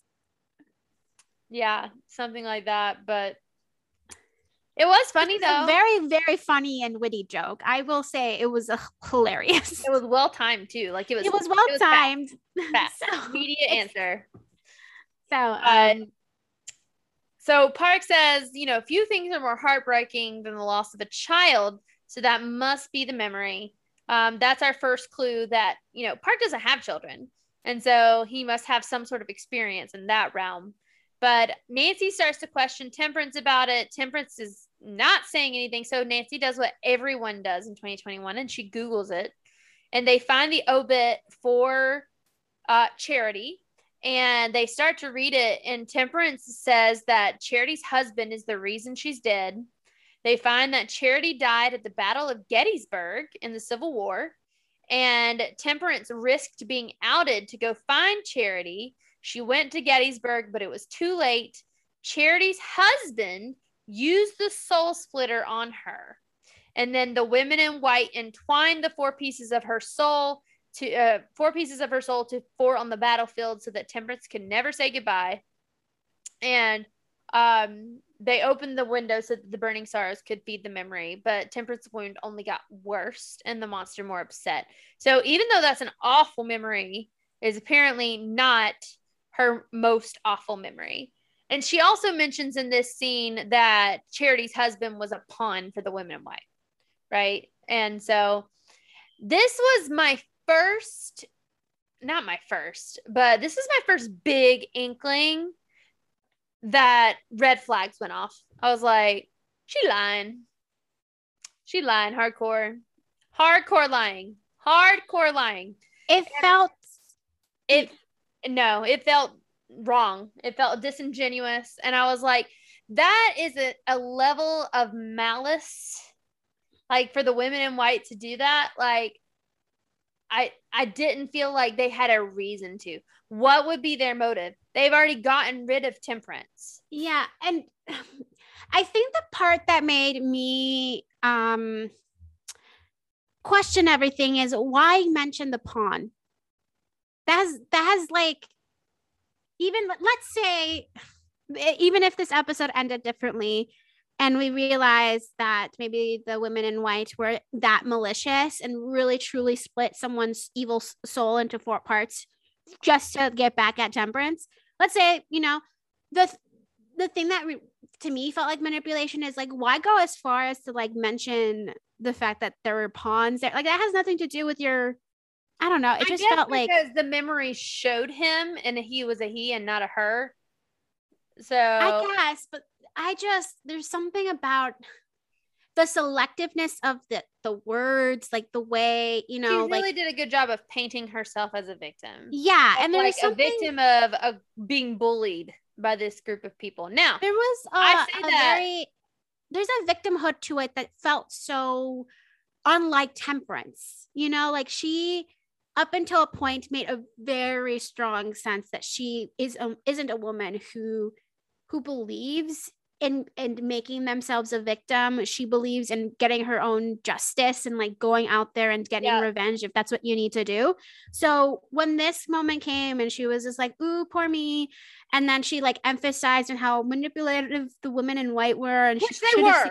They which were. I mean, yes, they, They were, but like people. But also, they had no reason. If they wanted her dead, they would have killed her instead of just banning her from Horseshoe Bay.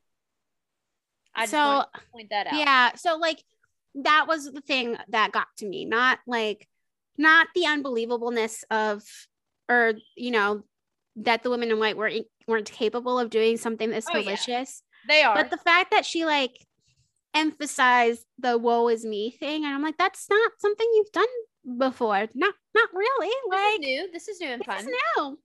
And I understand that it might be because you've been suppressing memories and this and this you know new monster is making them come out, but like also No. no. Um and I'm like a, a little disappointed that Nancy, who's been, you know, up front and center to a lot of questions or a lot of like the conversations of temperance being like, if you want justice, go get it. Like, you know, if you want to do something, go do it. Like the the system isn't made for people like you and me. Like we're women, you know, and like for her to just believe this. I'm just like, girl, Yeah, Girl. it it's very interesting to me um that no one else picked up on it cuz I thought it was pretty obvious. But um anywho, so Nancy cuts herself, she pours the blood over Temperance wound and there's a brief moment where Park tries to stop her like when she goes to cut herself and I put that's sweet.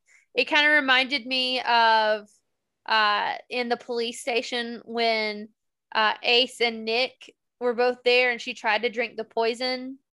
And Nick was like, no. And Ace is just like, nope, I'll take that. And he drank it himself. there, was there was a really funny gif going around of like how Nick was just like, "Ugh," and Ace was like, no. And it's to show the contrast between how um, Ace puts himself on the line for her versus Nick is just like not that person for her. You know, they're just friends. They're not. He's not the Which person to take the bullet for bullet for Nancy. And you know what? That's okay as long as he takes the bullet for George. You know, like that's all that matters. Yeah. Um yeah, it was just it reminded me of that scene and I like a good callback to that scene because it's one of my favorite Nancy and scenes. But she cuts herself, she pours the blood, and Park says, Okay, uh, that's something I've never seen before or would have recommended. and so Nancy starts to feel a little woozy. She goes to sit down. Ryan calls and is about to ask for help, right? They've been locked in the historical society. Nancy's probably who I would have called to, Ryan. And Ace interrupts and takes the phone and will not let Ryan ask Nancy for help. And when Nancy speaks, Ace immediately realizes something is wrong. And Ryan did not. I just I just want to throw that out there. Ryan did not, and Ace did. yeah. And which is which is one hilarious ryan being the father of right like but also Ace just knows her like on a deeper has known her has known her for longer and has had a, a, a deeper connection with her for longer I, you- as we've pointed out like ryan and nancy only started bonding at the, the beginning of the season really and so um i'm not surprised at it i also think it's it's it's funny because um the thing that came to mind to me was when ace the only time we've ever really seen ace ask for nancy's help was for the puzzle and she Yeah. had something else to do. she, she had something else to do and turned him down and so now i just can't help but like like this is like a thing that he's thinking about constantly and being like "Mm, i could ask nancy but she's always so busy See, now I think it's more along the lines of that whole his whole thing this episode where he's trying to be a better person and have his life together. for And sure that has like a part but that's like to- the thought that i had where it's Yeah. like He feels like he has to go to Nancy. Like Nancy's not going to see him as someone who, you know, has their shit together. Um, but he he realizes something's wrong. But Nancy completely Nancy completely diverts as usual, and she's like, "I need you to look at the photos from Matthew Burke's tent." So the guy from the premiere. She remembers notes about battlefields and is wondering if they were specific to Gettysburg because now we know that Charity died in the Battle of Gettysburg. And so she starts to question their circumstances again, and Ryan starts to tell her that, about them being stuck. And Ace interrupts again, and he's like, "No, we're fine, bye," and hangs up. And Ryan asks Ace, he's like, "Why wouldn't you tell her we're trapped by this, you know, ghost?" And Ace said, "It sounds like she was dealing with something herself. He's tired of leaning on other people to fix his messes." And he tells Ryan, "You should be tired of doing that too." To which Ryan says, Listen, don't take out whatever's going on in your life with you or Nancy and take it out on me. And Ace is like, This isn't about Nancy. And Ryan says, Keep telling yourself that. And when he said that, me and my friend Cassie both screamed, like yelled. We were like, Oh my God, he just said it. He said it. Like, it is that Ryan knew. We we knew that Ryan knew, but ryan, Ryan has been so noticing tired. yeah so tired. he's like Ryan has been noticing this for a while now. And can we just take a moment to say that Ryan now is the guy that calls out people's romantic shit because he did the same thing with Carson and it's hilarious. He's, Um, he's a good tool for that. He's a good tool. um because it's just it it again proves um how much Nancy actually got from the Hudsons and Ryan in particular, right? He's observational um and confrontational when need be. And like it's so interesting to see that when um we had a a and again I repeat we I used to call him the dumb dumb meanie boy because he it seemed like he was off in his own world and didn't notice anything but it's like the complete opposite Yeah. and He and this is and we so find funny. out later he's very observational. He's very observational, very very smart. Mm-hmm. I just it makes me more and more mad at Everett and even Celia for completely disintegrating his self-esteem and making him feel like he's completely worthless and useless. Yeah, when we are when he's in an environment that allows him to blossom as a human being he you're shown to have he has very good instincts he's very smart and he tends to make good informed decisions when he's not Mhm. embroiled in complete evil yeah, and in family drama. yeah Yeah, I thought it was just so funny though because he was just done. He was like, "Listen, so I understand that you're going through it right now with your feelings for Nancy, but don't take it out on me, asshole." Like that's what this was. he's like i said i did not go from one asshole to another like oh Ace god, Alex together. Saxon killed me though. His face when he's like, "This doesn't have anything to do with Nancy." I'm like, "Oh my god." The epitome of like, "Oh my gosh, someone just said it out loud." Why would they say that? Why did he say that? and, and I don't know, uh, is it because he, I I don't know if Ace thought he was doing a good job of hiding it or if he really was that oblivious to his own feelings. Either way, up in the air at this point. I don't think I, we're like, supposed I, I'm not sure yet. where, yeah, I think it might be up in the air, but like his face was priceless. point, he has to have an inkling, or, or else why would he be wanting to be a better person because of Nancy? Like you know, No, I mean? yeah, I, I think it's mostly he thought he was, uh, he did a better job of hiding his feelings and he, that he was completely oblivious to his feelings. yeah, Um, because um, he was very much shocked that anyone noticed. exactly. I don't know if it's is if if he thinks that he's at just that invisible. I I don't know. I mean, he was for a long time, right? And it brings me back to um, Bobcat RN on Twitter, who was like, you know, it wouldn't it be it would be interesting if Ace had noticed Nancy in high school, because like Ace was invisible for the longest time, right? Even in the the the premiere, right? That's what Nancy knew about him. Nothing. I, I mean, and it Like- goes back to like even what I said about the premiere that if you took Ace out, like it the Uh-huh. premiere wouldn't move that much. It, like he wasn't. It didn't feel like he was as necessary as all the other moving pieces until like episode two or even episode three when we really got to dig into it. Yep. Um, and so it's just it. It's so It's interesting. interesting. Yep. um yeah i just it was hilarious and again i loved the team up between ryan and ace i always do and this episode like with each moving episode we kind of really solidify how ryan is now part of the drew crew he isn't an honorary member he's really truly becoming the sixth member as he becomes more of the person people call for mystery solving and for for going on missions together like um yeah. I, especially I- after Sorry, this episode, I feel like it, it'd be stupid not to use him as a resource constantly. yeah and I, I think it was definitely a good choice also for ryan to be the sup- supernatural like person they reached out to versus carson.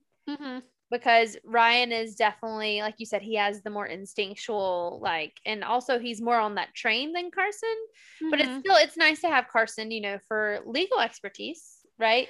I feel like carson is still the dad that you're like yeah yeah it was just a thing with a light monster dad. It wasn't a big deal. Like you know what i mean? I, I I just think I think it helps that Ryan doesn't have fully developed dad instincts where your your go-to for him isn't let me protect the children or let me, you know, uh it's more of like it, it more aligns with the goal of what the Drew crew is, which is let's solve the mystery. Versus Carson would be too worried about all of the human lives involved versus like and like law yeah and uh, like and- and- like that yeah and ryan is more gray um and then and like even like the maturity level you know he like blends in better ryan is too much of an or carson's too much of an adult. Ryan is still like developing his adultness um yes. and so um it's just it's really interesting um to see him kind of really blend in and and using other qualities right? Because we saw a little bit of that in season two but he used his money um to get things and to be helpful and now he's really using his brain um and other Which skill sets which he has um and then even in this point we saw in this particular episode he was the brain behind the operation yeah um, so uh, which is just so funny because Ace is clearly also very intelligent, and usually it's him and Nancy, but in this episode, it was it, it was very much Nancy and Ryan who are. And next episode, um, Ace wanted it to be him and Nancy, but it won't be. but so, won't. anyways, um, that was a great moment. Nace shippers everywhere. You know, uh, fist we rejoiced. Yeah. Yep, it was great. Back at Icarus, though, Park is helping Nancy bandage her hand. So, again, interesting juxtaposition here, right? So, we just had this great Nace moment where everybody everywhere was like, aha, Ace feelings. Like, and this is really the first time someone has called Ace out on his feelings for Nancy. So it's pretty, it's pretty monumental, right? We it's long established now that Nancy has feelings for Ace. So Yes. this was pretty monumental on the Ace front. And it is immediately followed by a scene with Nancy and Park that is setting them up to get closer. And very intimate. it was very intimate and it was very intentional. It was very much a scene that's and and like I said, I think they put them back to back for a reason. To contrast like oh, as Nancy is trying to move on from Ace because she thinks he doesn't feel the feels for her, Mhm. got Ace who is finally coming into his feelings. So Yeah, and it's it's and like I, I repeat, I like Agent Park. I think him and Nancy work really well together. Um it's just and this reiterates that like Park could in another world where, you know, Ace wasn't around. in an AU, yeah, could be a really good fit for Nancy. Like he could be a really good romantic partner, right? Like you see why they gravitate towards each other and they could be very adorable. Um if if Ace wasn't, you know, an option. And which to Nancy right now he isn't, which is why they're, you know, gravitating towards each other. Um, so it makes sense. I understand the pull. I like understand why people might even ship them. Um, part of me kind of already does, right? I'm not threatened by Park at all, which is probably why I've lent myself into really liking him as a roman a potential love interest. Um, but like, so I understand why people ship them. I understand why Narc is a thing, you know, and they're very cute. And this non-ironic thing. yeah, Yeah. But the scene we're referring to, so they're bantering a little bit about the beginning. And she's like, So Eleanor Harris, which is the name he had shouted to the light monster, was that the one that got away? Because you would think a heartbreak would be like a love heartbreak, right? Mhm. And, but it turns out he had never actually met Eleanor Harris. He was working at an ER during his psych residency, and she had been brought in by an EMT who had responded to a school shooting. And Eleanor had been a victim, but the EMT did not want to declare her dead at the scene. And so they brought her into the hospital and they were trying to do everything they could to try and save her because he makes the comment, you know, no EMT wants to pronounce a 16 year old dead at the scene. You want to do everything you can possibly do. Um, and so Eleanor is why he went into law enforcement instead of into, you know, psychology and why he became a profiler and also why he does not carry a gun. And he says, after seeing what her parents went through, he finds it hard to believe that there's a worse heartbreak than watching your child die. And so Nancy, you know, says, you know what? Temperance mentioned the pawn, right? The women in white had a pawn. So they go to Temperance, they question her about the women in white. And she says, they were once my friends, but when they could no longer understand my hopes, they turned against me. And you see a vision of the main woman in white lady, Cora, I think is her name. And she apparently poisoned Charity's father's mind, told her to take Charity away from her. And Nancy notices the doll from the cell was Charity's doll. And so Temperance subconscious, as soon as Nancy noticed that, as soon as it noticed that, Temperance subconscious started pushing back. And then the three visions became real and started to attack Nancy Bess and Park. And so they became like a, an actual defense mechanism to keep them from destroy, uh, discovering her heartbreak. And so they, Nancy's like, we need to let the light destroy those. So the light destroyed those. They run up to Temperance once more and they ask her, what greater heartbreak is there than watching your daughter die? And so Temperance tells them it's because Charity betrayed her by choosing Beckett Dow. And they they do like a nice, you know, summative Mhm.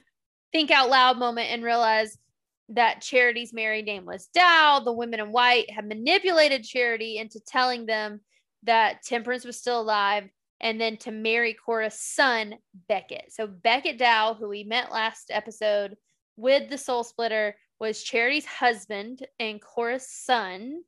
And so um, Temperance came to her before the battle at Gettysburg to try and convince her she was being manipulated, but she declared her love for Beckett, and Temperance slapped her and wished her death. And so that was her worst moment or whatever. And so they opened the windows, and the entity destroyed the memory and disappeared. But Temperance is left really badly burned. burnt. Uh, this this sequence one made me feel good because I mentioned how the doll was going to be part of like a previous life. I thought it was going to be like a daughter. We realized maybe that might not be a case. But the other thing that was really interesting to me, I was just like, even when she said that that her daughter's death wasn't her biggest heartbreak, I was just like, how could it not be? And when she mentioned it was the betray- betrayal, I was like, how self-serving or self like centering are you to think a betrayal is worse than worse than death? Because I can't. And, and I get it. After we saw the memory, I got I kind of understood it more because of like what she wished, and so like Yeah. that might. My question is how much power did Temperance have over the situation with the entity? Like, was she able to manipulate her own memories? Like, because the conversation that we witnessed between her and Charity while Beckett was there seemed off. yeah, it seemed really stiff and unnatural. And um and at first I was just like, that's so strange, right? It was like, is it the acting? But then and as I mentioned before, No, I think we it's intentional. I, with that Yeah. like I've made the same comment with like Kennedy's choices at the earlier at the beginning, but they're all intentional acting choices that, that she made.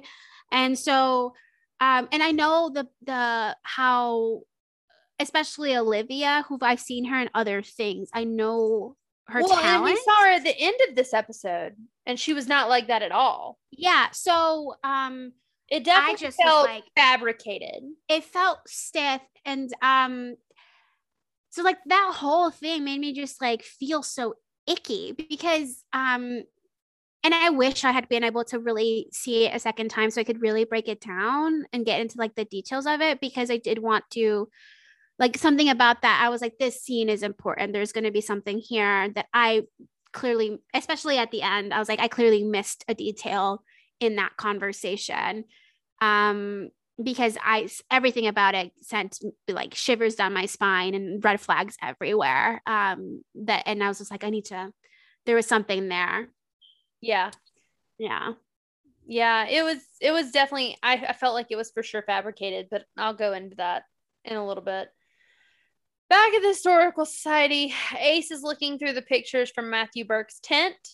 And Ryan, meanwhile, is being a sleuth over at the table. He has started to realize there's a pattern in the knocks. And so he's writing down the numbers for the pattern. And so he thinks that the archive ghost is trying to tell them something. So Ace realizes it's time and date stamps from security footage. So they start looking at the security footage, and there's three scenes. The first is the caution tape that we Mhm. saw earlier. There's a glitch in the scene. The second, we can't really see it, but if you remember, it's the coaster scene where Bess turns around and there's a coaster under her tea that hadn't been there. I think it might have been the premiere, but Mm, um, no, the premiere was the the one where the the the where with her and Addie and the, the we even mentioned it in our podcast. We both tried to pause and see what it was because we we both thought it was really weird.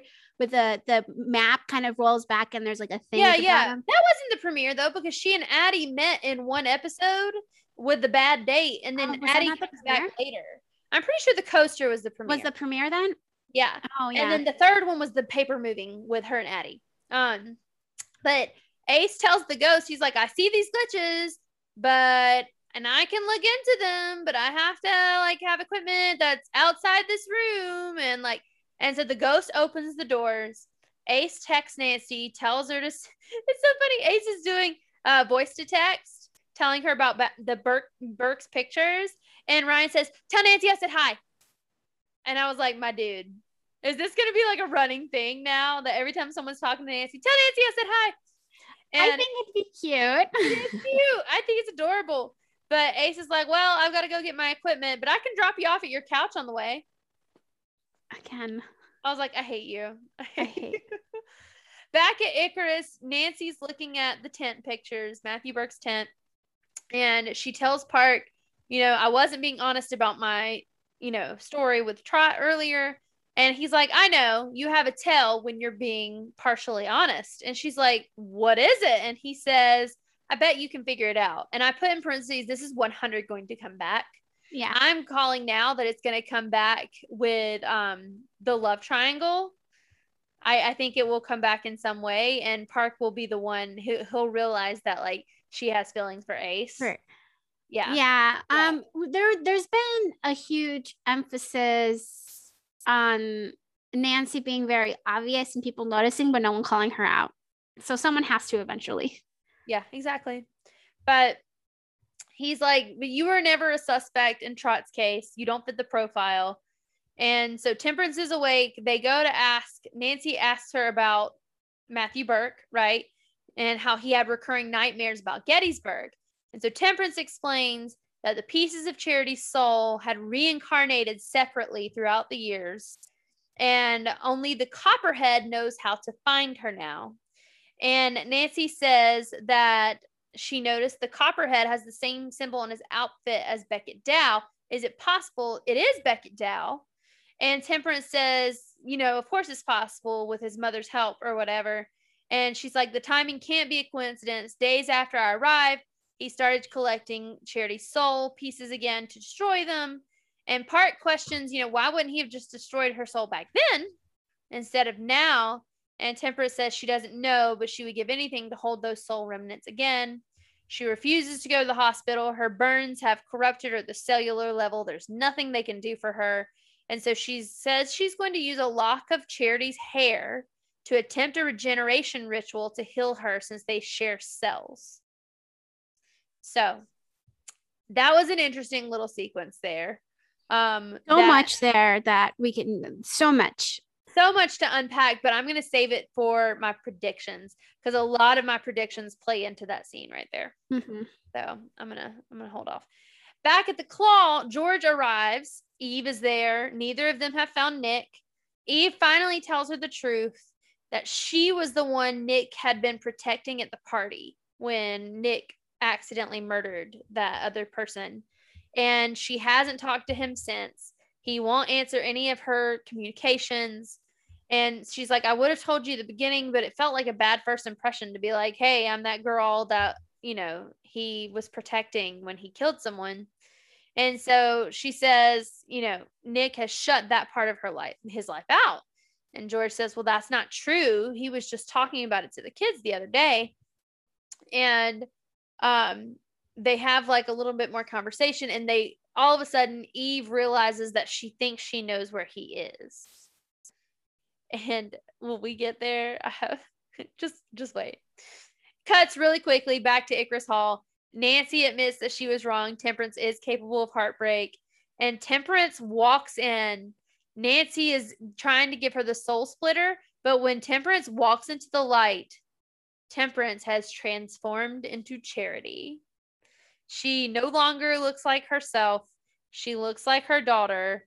And all three of them, Nancy, Bess included, who are used to the supernatural, are just standing there in like absolute shock. And Temperance is like, I knew this was a possibility. I didn't know it would happen this way. Whether or not she meant that remains to be seen.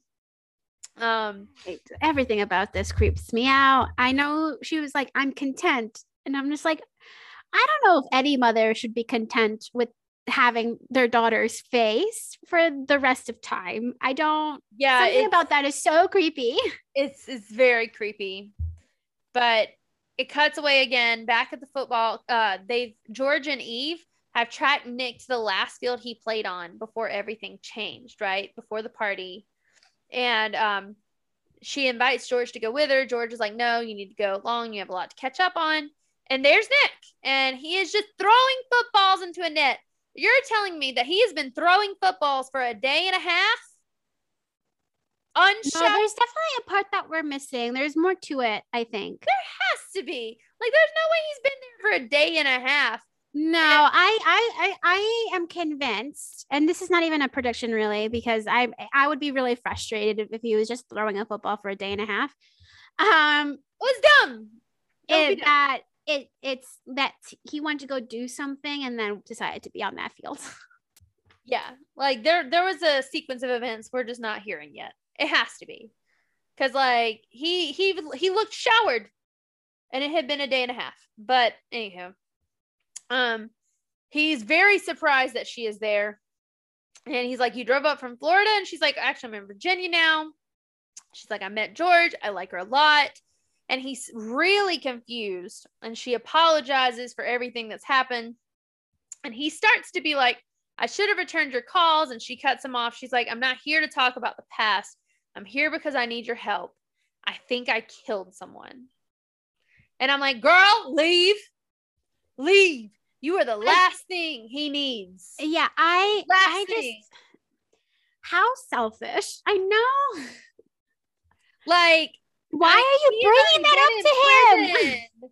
He went to prison to save your life. And now he has like a criminal record. And you're Well, coming around here it- saying that like you're making him an accomplice. I wonder, is it because of like, because of like the fan fan site that he like real that she, I don't why what what about you decides to be like I may have murdered someone I may have killed someone right I should go to Um, this guy I haven't seen in three years. exactly I'm just like what No. what Mm-mm. what It's awful. that does not compute to me I don't like that I don't like that at all I something about that is super fishy to me um I mean, it's gonna draw him back to Florida, right? I don't it, I guess it depends right because Or Virginia, I guess. or Virginia because um I think it might be an interesting way to bring Tom Swift back though Ooh, I'd be down for that. um Get a little I just- preview of our of our spinoff. Yeah, I don't know. Something about this just makes me just everything about me is like this girl. Why? What you haven't talked to Nick in forever. You Yep. just re- are you're realizing he's putting his life back together. He's engaged, like he's moved on. Um, and you your instinct is to uh go find him because you've you possibly have killed someone. Why? Yep. I, I It makes you like- angry. it makes it made me so mad. Yeah. Um, and I was just like, is it? And I repeat, is it because of the fan fan site? Because George has now made made a reputation for solving mysteries. I don't know. I hope that's what it is because it makes more sense to me than if she just decided on a whim to go find Nick because of this. Yeah. Um I I have very similar thoughts when this scene occurred. I was I was I was pretty upset. And I'm I'm still pretty upset about it. I will be interested to see where this goes. I And am enraged. And it better not be Enraged. With anything that's going to fuck up Nick's life. Just saying. All right. Meanwhile, back at the Historical Society, Ace tells the archive ghost that its story doesn't have to end just because it's dead. Like maybe that's his calling. And all of a sudden, he's listening to the audio in the glitch and it's saying die. So interesting. Um, then at Icarus Hall, we see Temperance, who looks like Charity now, writing a letter to Charity. And we find out she has manipulated Bess into setting the trap for the burning sorrows so it could burn her and she could get Nancy to trust her. So this whole thing was a ploy. Uh, Nancy's place in the Hudson bloodline is the key to getting Charity back. And despite all the women in white did to keep them apart, they will soon be one in spirit and in body, and they can finish the work they started. She puts the letter in a stack in a grate and picks up the soul splitter. And that is how it ends. Let's get into Easter eggs. So honestly, the only Easter egg I have for you guys this time is the Ned of it all. Um, and I've talked about, you know, how significant that was for me as a book listener to hear someone refer to him as Ned. Um, and this is the like this is only the second character in three seasons who is unironically referred to Nick as Ned. Um, and it's further support that the show kind of treats the novels as more of a foundation of what happened pre-show. Um, like Nancy as a kid detective and all of that.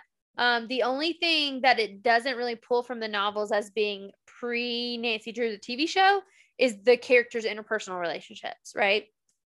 Um, so it was just that was a big Easter egg this episode to hear someone actually refer to him as Ned because it just kind of reminds you that like all of these characters had a very book like life before the show um that was pretty pretty aligned with the books even with like you know Nick playing football and be the all all American like you know you know face of you know what I'm talking about Mhm. um it ended differently but it, it was still their their lives pre-show were all pretty um aligned with the books.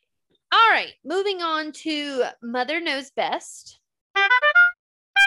Shout out to lisa for retweeting our kickstand poll. We appreciate that help friend. Uh, we really needed some feedback on that one. Also lisa decided to cause absolute chaos on November 29th. Um, I don't know. It's just like she woke up one day on November 29th and said, Today I will cause mass chaos and panic. When she tweeted, hashtag Nancy Drew, hashtag Nace. Also, what if Nancy and Ace are actually brother and sister? I mean, they kind of look alike. To which we all say, no. I think we both responded to that, and we both had pretty funny tweets. We were, we were like, Ma'am. "No." We were like, "Ma'am, no." This is I, a no. I know I said something about like how I love her, but you know, try again tomorrow. Try again tomorrow, friend. Try again. Go back to sleep. Wake up and try again tomorrow. Okay. Um, and Matt responded to it, her husband, and said, Lisa, you are stirring the Nace Nation pot. Well played. Not well played, Matt. Not well played. I also We responded not to Matt, chaos in this and house. we were like, and I was like, "No, not today." we do not choose chaos in this house. So thanks for choosing chaos this week, Lisa. We appreciate it. All right, ratings. This week, we are rating the episode on a scale of one to five creepy supernatural bear traps. it did look like a bear trap. It did. So I called it a bear trap because it looks like a bear trap. So on a scale of one to five, one being garbage, five being iconic. What did you rate it? I, mm, mm, mm, unsurprisingly, or maybe surprisingly, I don't know, has been my favorite episode of the season so far. I gave it a four point seven five. Damn! I Damn! and I I mean I only watched it once, so I've no idea what I would have rated it if I had watched it a second time. But as just um but as just the one watch, I really, really liked it. There was so much to love. Um, there's the the Nick of it all, the Ned of it all. I think um that George, you know, getting some of that was really interesting and fun, even if I was enraged by how it ended at the end. Um, enraged but the- people. yeah, um, the Ryan and Ace stuff was great. There was so much gold there. Um, They have such good chemistry. they have such great chemistry. Give us more Ryan and Ace together. I think there's uh, untapped potential there. Um, and it, it just it, it really highlighted how smart and how useful Ryan is as a member of the Drew crew and how underutilized he actually is by them and how hopefully moving forward we'll see more of that. But how like, you know, how much of Ryan Nancy actually has, and we and calling out Ace and all of the ace aceness of it all. Like "Ah, Ace, I just want to hug you and kiss you and tell you how worth it you were because it's just So it's so sad to see him be be very and it's just to be very much like not feeling himself. And I, I, I We're feel like feeling you, Ace. yeah, we feel you. Nancy feels you too. And I just reminds me that whole conversation about that he had with his father and how I was really mad at, at Tom of what he said to him. That Um Obviously, has something to do with his insecurities. yeah. Um and so there's that and then um the whole park Bess Nancy team up was gold with Temperance. Everything about that really set up the rest of the season.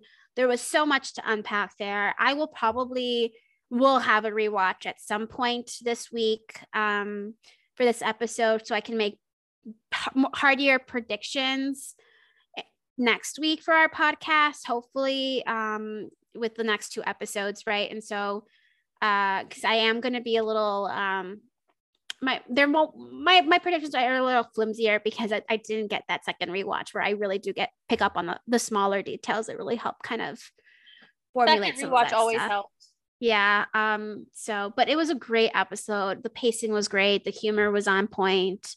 A lot of stuff that we've been talking about has been like has been validated or um or confirmed in some capacity, which makes us feel great as viewers and as people who analyze the show. Um, that we've been picking up on hints um and we aren't completely off base on what the the writers were attempting to do. So um yeah, I really loved this episode. And even though Temperance is evil, she's never done anything wrong in her whole life. I really do. I I like Temperance. I do. I think she's a great villain or villain in quotations, right? Um, because there are moments Villain where is in the eye of the beholder. yeah. So like, um, if there is ever really is a true villain on this show, which I don't think we've really come across, right? Everything's gray here. Um, but I think she's a great opposing force, Yes. Antagonist. antagonist. Yeah. Yeah. I gave it a 4.5. Creepy supernatural bear traps. Loved it. Really did.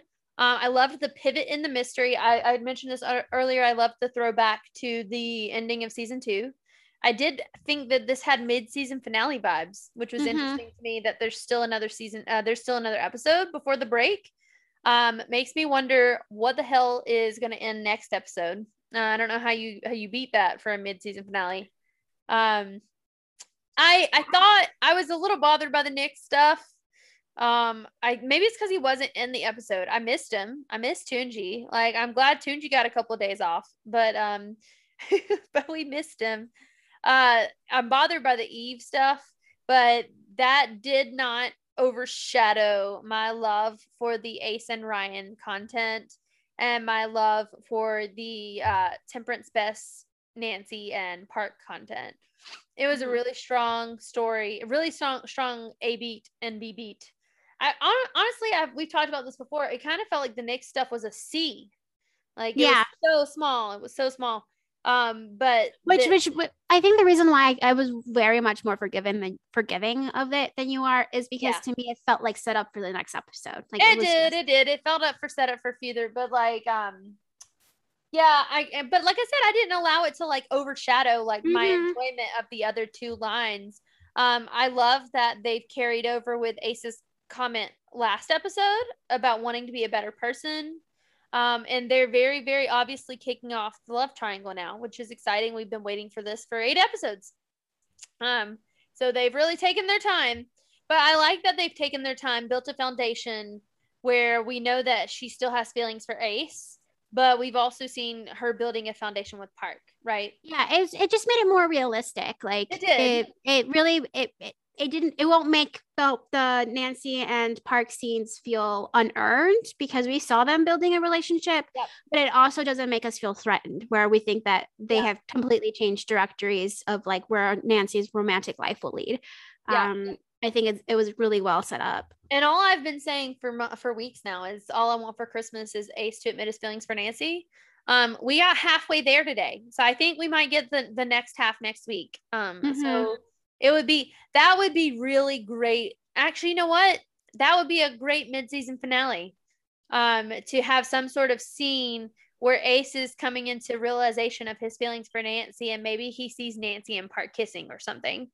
Like Something, yeah. it- that would be a great ender because it would piss everyone off. Um, so you know, and they would definitely come back in January, right? Yeah. So I gave it a 4.5 creepy supernatural bear traps. Right. Predictions. Do you want me to go first or would you like? I was like, do you want to go first? Mine will be pro- probably way quicker than yours, so you can probably go first. Okay, I will try to be succinct at least. So I have several different things that kind of all connect. Um, but first off, I think that Temperance is lying her ass off. I mean, I feel like that, yeah. that part was the part that I felt like got confirmed at the end of the episode. So somewhere around um the ending of the whole uh light entity thing when we when it was all solved and Temperance was playing the victim, I tweeted out and I was like, Temperance is lying, obviously. Um, and that was confirmed at the end of the episode. She was lying, but I think she's lying about a lot more than most people think she is. I think that she is the one who actually had Beckett under her control. And I think that she had Beckett take Charity's soul as she lay dying because Beckett worked for her and not the women in white. And because she took Charity's soul because she was dying and she needed time to get back into Horseshoe Bay so that she could restore Charity so Charity wouldn't Mhm. die. Um, and so she turned Beckett Dow into the entity so that he could sniff out the pieces of Charity's soul because he was in love with Charity. And so that he could retrieve the pieces of soul from the un- from the reincarnated soldiers to do the ritual to get Charity back. Um, and I think that he had been living below town waiting for Temperance to return so that he could finish bringing Charity back to life. And that's why he had Charity's doll because he was in love with Charity. Um, and that's also why he did not kill Ryan or Nancy because they're Hudsons. And he has a loyalty to Temperance and the Hudsons, and Charity is his wife, and Charity was a Hudson. Um, but also, they might need Nancy. I haven't decided on that one yet. But Temperance split her soul into four pieces and attached it to other living beings so that the women in white couldn't get their hands on Charity's soul to destroy it.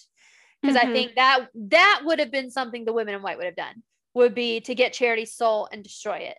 So I think that she actually had Beckett Dow, before she turned him into the entity, design the soul splitter because we see that he was mechanical, right?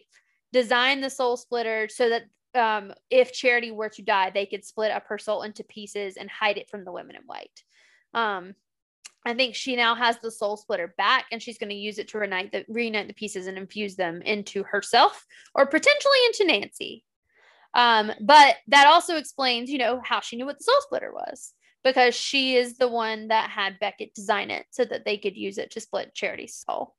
Um, and that makes infinite more sense to me than all of the like lack.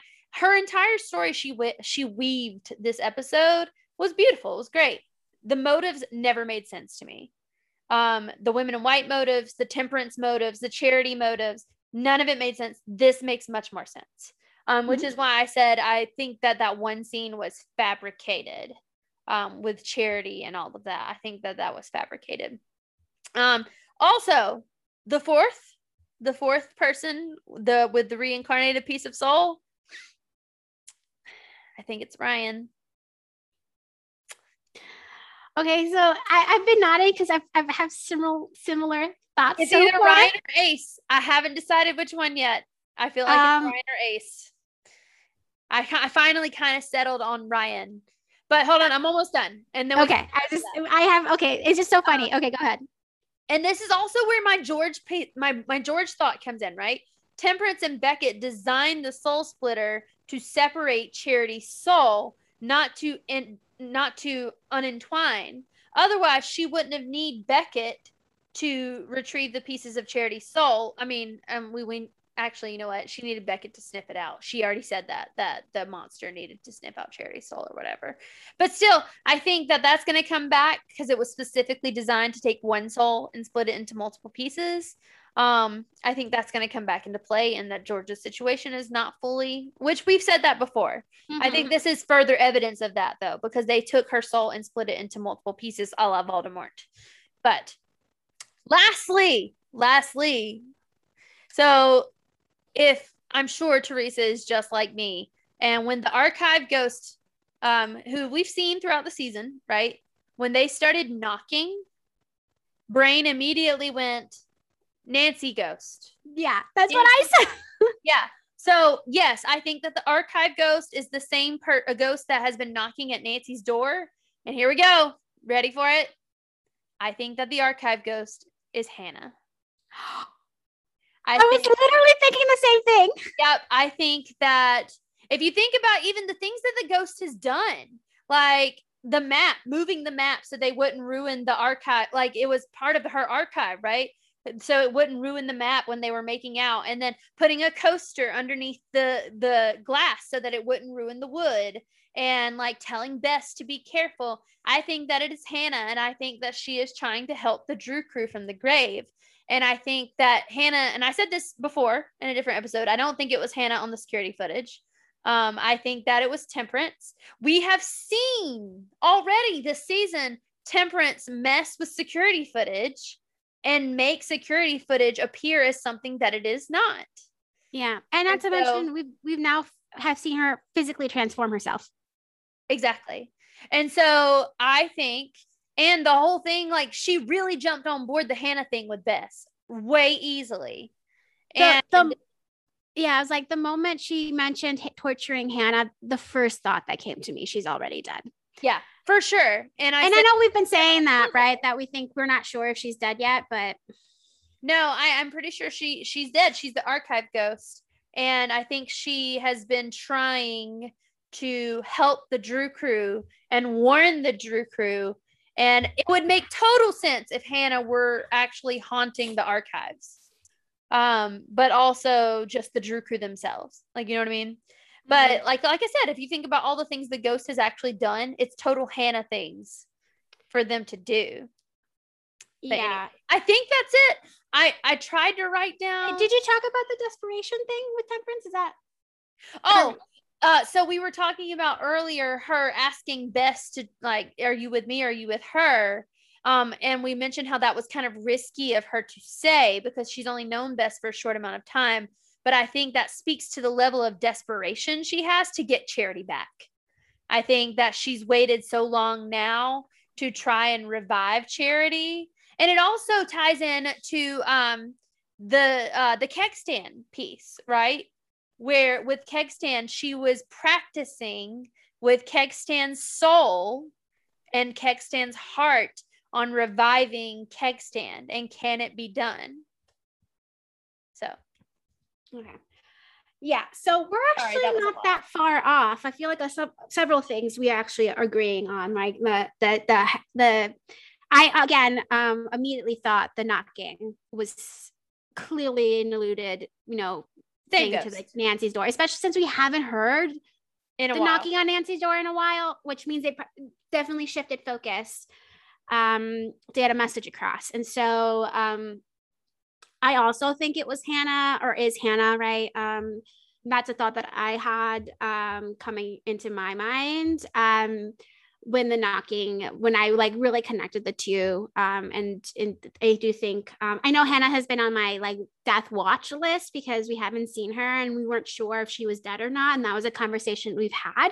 But now I, I think we just need confirmation so I can officially move her to confirm that the way Trot happened um, this episode because I don't think she made it. Uh, I don't. Oh, Trot's on her death now. Yeah, yeah, we can add him. Yeah, we can add him, which he's also what has been on our list for a while. Yeah.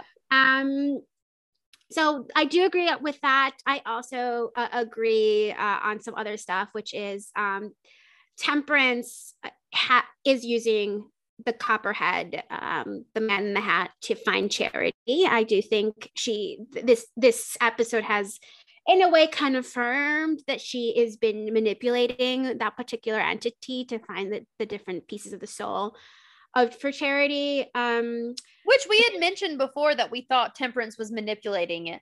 Yeah that is a new prediction. it was specifically for that. I i did um have several you know thoughts where you mentioned how Beckett and, and Temperance had been working together to get Charity Soul into different pieces. Um, to like elongate her life. And I know I mentioned that the Soul Splitter reminded me of Voldemort.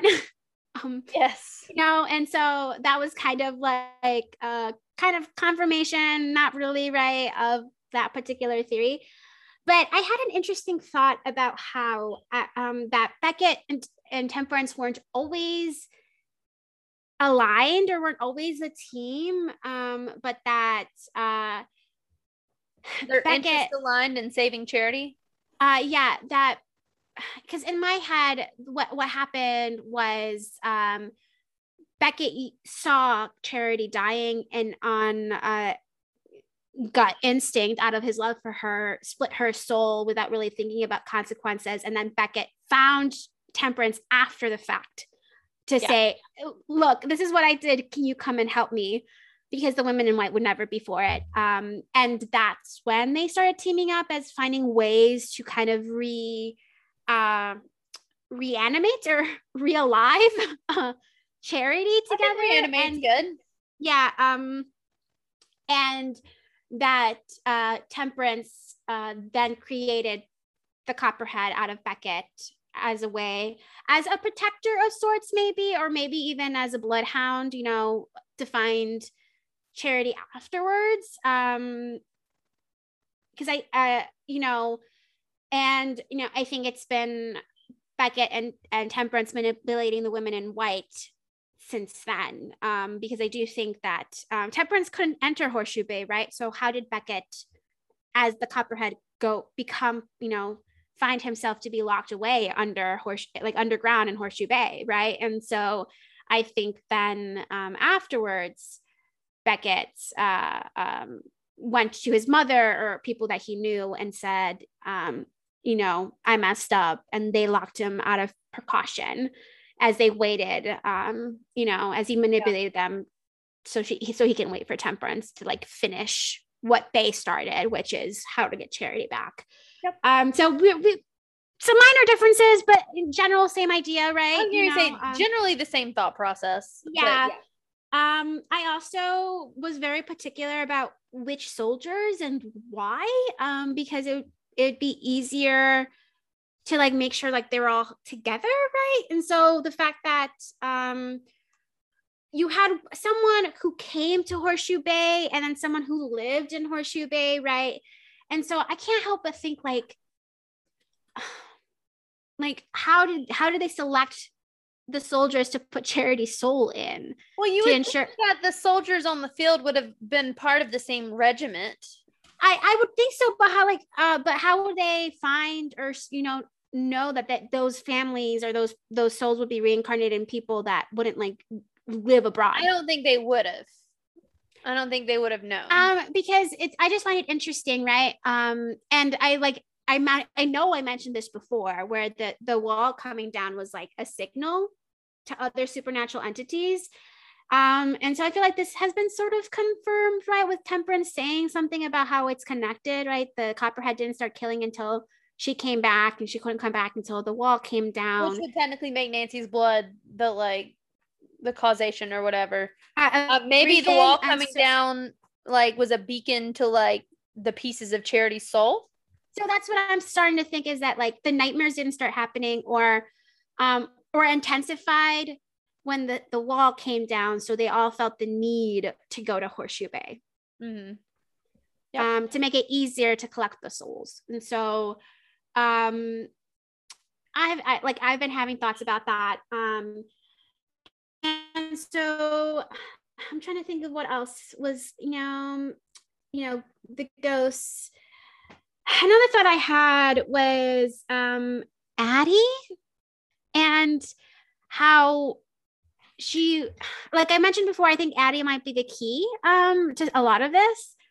She is new to Horseshoe Bay and came with the coming of the wall. So coming down of the wall. So I can't help but think either she might have a piece of charity soul um or she knows something about it and Yeah. came down and so i'm thinking like that she might become a protector of sorts for not only the Drew crew, but in particular for Bess. Because I have my worry for Bess and her safety has never been higher. Um, than this moment. And so um, I do agree that Ryan may have a piece of the soul. Um, I, I don't think it's Ace at all. I do think it's Ryan. If it's not Ryan, it might be Addie. Um, and because I mentioned before, Ryan's my worry for Ryan has happened. I've been worried about Ryan's safety for a while now. I just don't think um, so I have a list now of, of possible people who I don't think are dying, but will be seriously hurt by the end. And Bess and Ryan and Addie are all on that list. I definitely um, think someone we know is who has the last piece of the soul. Yeah. Um, I think Ryan is I think Ryan would be a good choice, given the fact that his relationships are still really new and um yeah yeah. So yeah, and then um, I think that's it. Like I said, I didn't have a lot of um, t- I didn't rewatch it, so I, I know I missed probably missed a lot of stuff that I probably would have caught it on a second watch, but that's all right. I thought you were they were strong. They were good. Yeah. So we agreed on a lot of stuff, which means at least I didn't miss yes everything. I do also think that I forgot to mention Ace. Um, I think that he his calling that he's eventually going to find is exactly what he's doing, which is right writing the down the stories of all of these ghosts or whatever. And I put Ace Writer, Ace Writer. Um, but also just like you know, it, it made me it made my brain go um like Stratemeyer. Like maybe like that's like the origin story of like the Hardy Boys and the Nancy Drew novels, right? Hmm. Is mm. Ace writing down all of their stories or whatever. And Ace, and what if Ace's last name is Stratemeyer, y'all? Oh, maybe. How awful would that be? I mean, it would really suck after all of the Easter eggs and hints that he's a Hardy, but. Yes. So I mean, he's definitely gonna be a Hardy, y'all. I'm still in the Hardy train. Don't don't worry. I was just it was a joke. It was a joke. Okay. Don't freak out. All right. One of you will be the other's demise. I'm sticking with George. I put George, yes. Uh, one of you will betray your true love. I stuck with Nick. I stuck with Nick also. Okay. One of you will lose your heart. Sorry, Ryan. I put Ryan. One of you will wreak havoc on town. Nancy. I put Bess. One of you this will forsake. Gonna... Yeah, one of you will forsake what is dearest to you. I put Bess. I put Nancy. And then one of you will fulfill your destiny and cause the rest to fall. Ace. Yeah. Which I've been saying. This is the most people aligned ever. I, like I was like this I, I don't know I think I can't remember which episode but like I think it was after episode 4 I was just like or 5 or whatever I was just like everything in me is like it's the destiny is Ace Ace is going to fulfill a destiny and I feel like I got reinforced in this episode and I'm just really happy about that. yeah, Ace's writing career is somehow going to cause everybody else's lives to like, you know, fall into mass chaos. But yeah, that's the most we've ever aligned. That's four out of six. Yeah, I think, and to be fair, I think Nancy for me has always been the hardest to place. Um, but with my thought process of Ryan being very much in danger and like with, you know, her I feel like that relationship very much growing. Um, I, that's why I was just like, which one? And I've been thinking Bess is forsaking something that's dearest to her for a while, so I just stuck with my guns. I was just like, because I was kind of, I was thinking, uh, yeah, I was like trying to go back and forth, and I was just like, but I can see because I was very Bess much already like, has. Uh, Bess might already have forsaken something that's dearest to her, but because that would be Odette. Yeah. Yeah. All right. Well, I was gonna read before before we sign off. I was gonna read next episode uh, the description. Side note: This one is directed by the love of my life, Scott Wolf. Um, he directed this next episode. We love a talented king, talented, multi-talented king, and um, I fully plan to have a party in your honor on Friday, my love. Um, so Scott Wolf directed this episode. And the episode description is as follows Nick, George, and Bess unravel the truth behind a college student's mysterious death, while unexpected obstacles prevent Ace from working with Nancy and Agent Park. as they grow closer and investigate the hidden origin of the Frozen Hearts killer. So, the Nace uh, uh, jealousy train has begun. Children, it has begun. Yeah. So- Yep. All right. But that is all we have for you this week. Please make sure that you are following us on social media. We are at Making a Druid on Instagram and on Twitter. We're much more interactive on Twitter. However, we will keep you updated on when things go live on Instagram. Um, so you know, you can follow us there as well. You can also follow me personally. I'm only on Twitter. I am at Slow Burn Mac. That is M A C and Slow Burn like Nace. Slow Burn Mac. Teresa. I am both on Twitter, on Instagram. I hardly use Instagram though. Take that with a grain of salt. um, as uh, as T E R E underscore DV ninety five on both. Yeah. And also, if you've got Apple Podcasts, um, if you'll leave us a review and um, a rating, we'd really appreciate it. Wanted to give a shout out real quick. Uh, we did have a new review over this two week hiatus from Yeah, it was really nice. Yes. So thank you, Demi. Demi Too Cute on Apple Podcasts gave us five stars and said we were an absolute treasure. And she's so glad that she has found her people. Um, or they are so glad they found their people. I don't want to assume your pronouns, but thanks for reaching out. Thanks for leaving us a review. We are super happy to have you listening. Yeah, Um, and with all of the Spotify listeners, everyone got some wrap the wrap up. I know, we were on we everybody's on some people's lists, which is really was- exciting. it was so exciting. And um i would also like to say that all of the your traffic on apple Podcasts is really helping us out.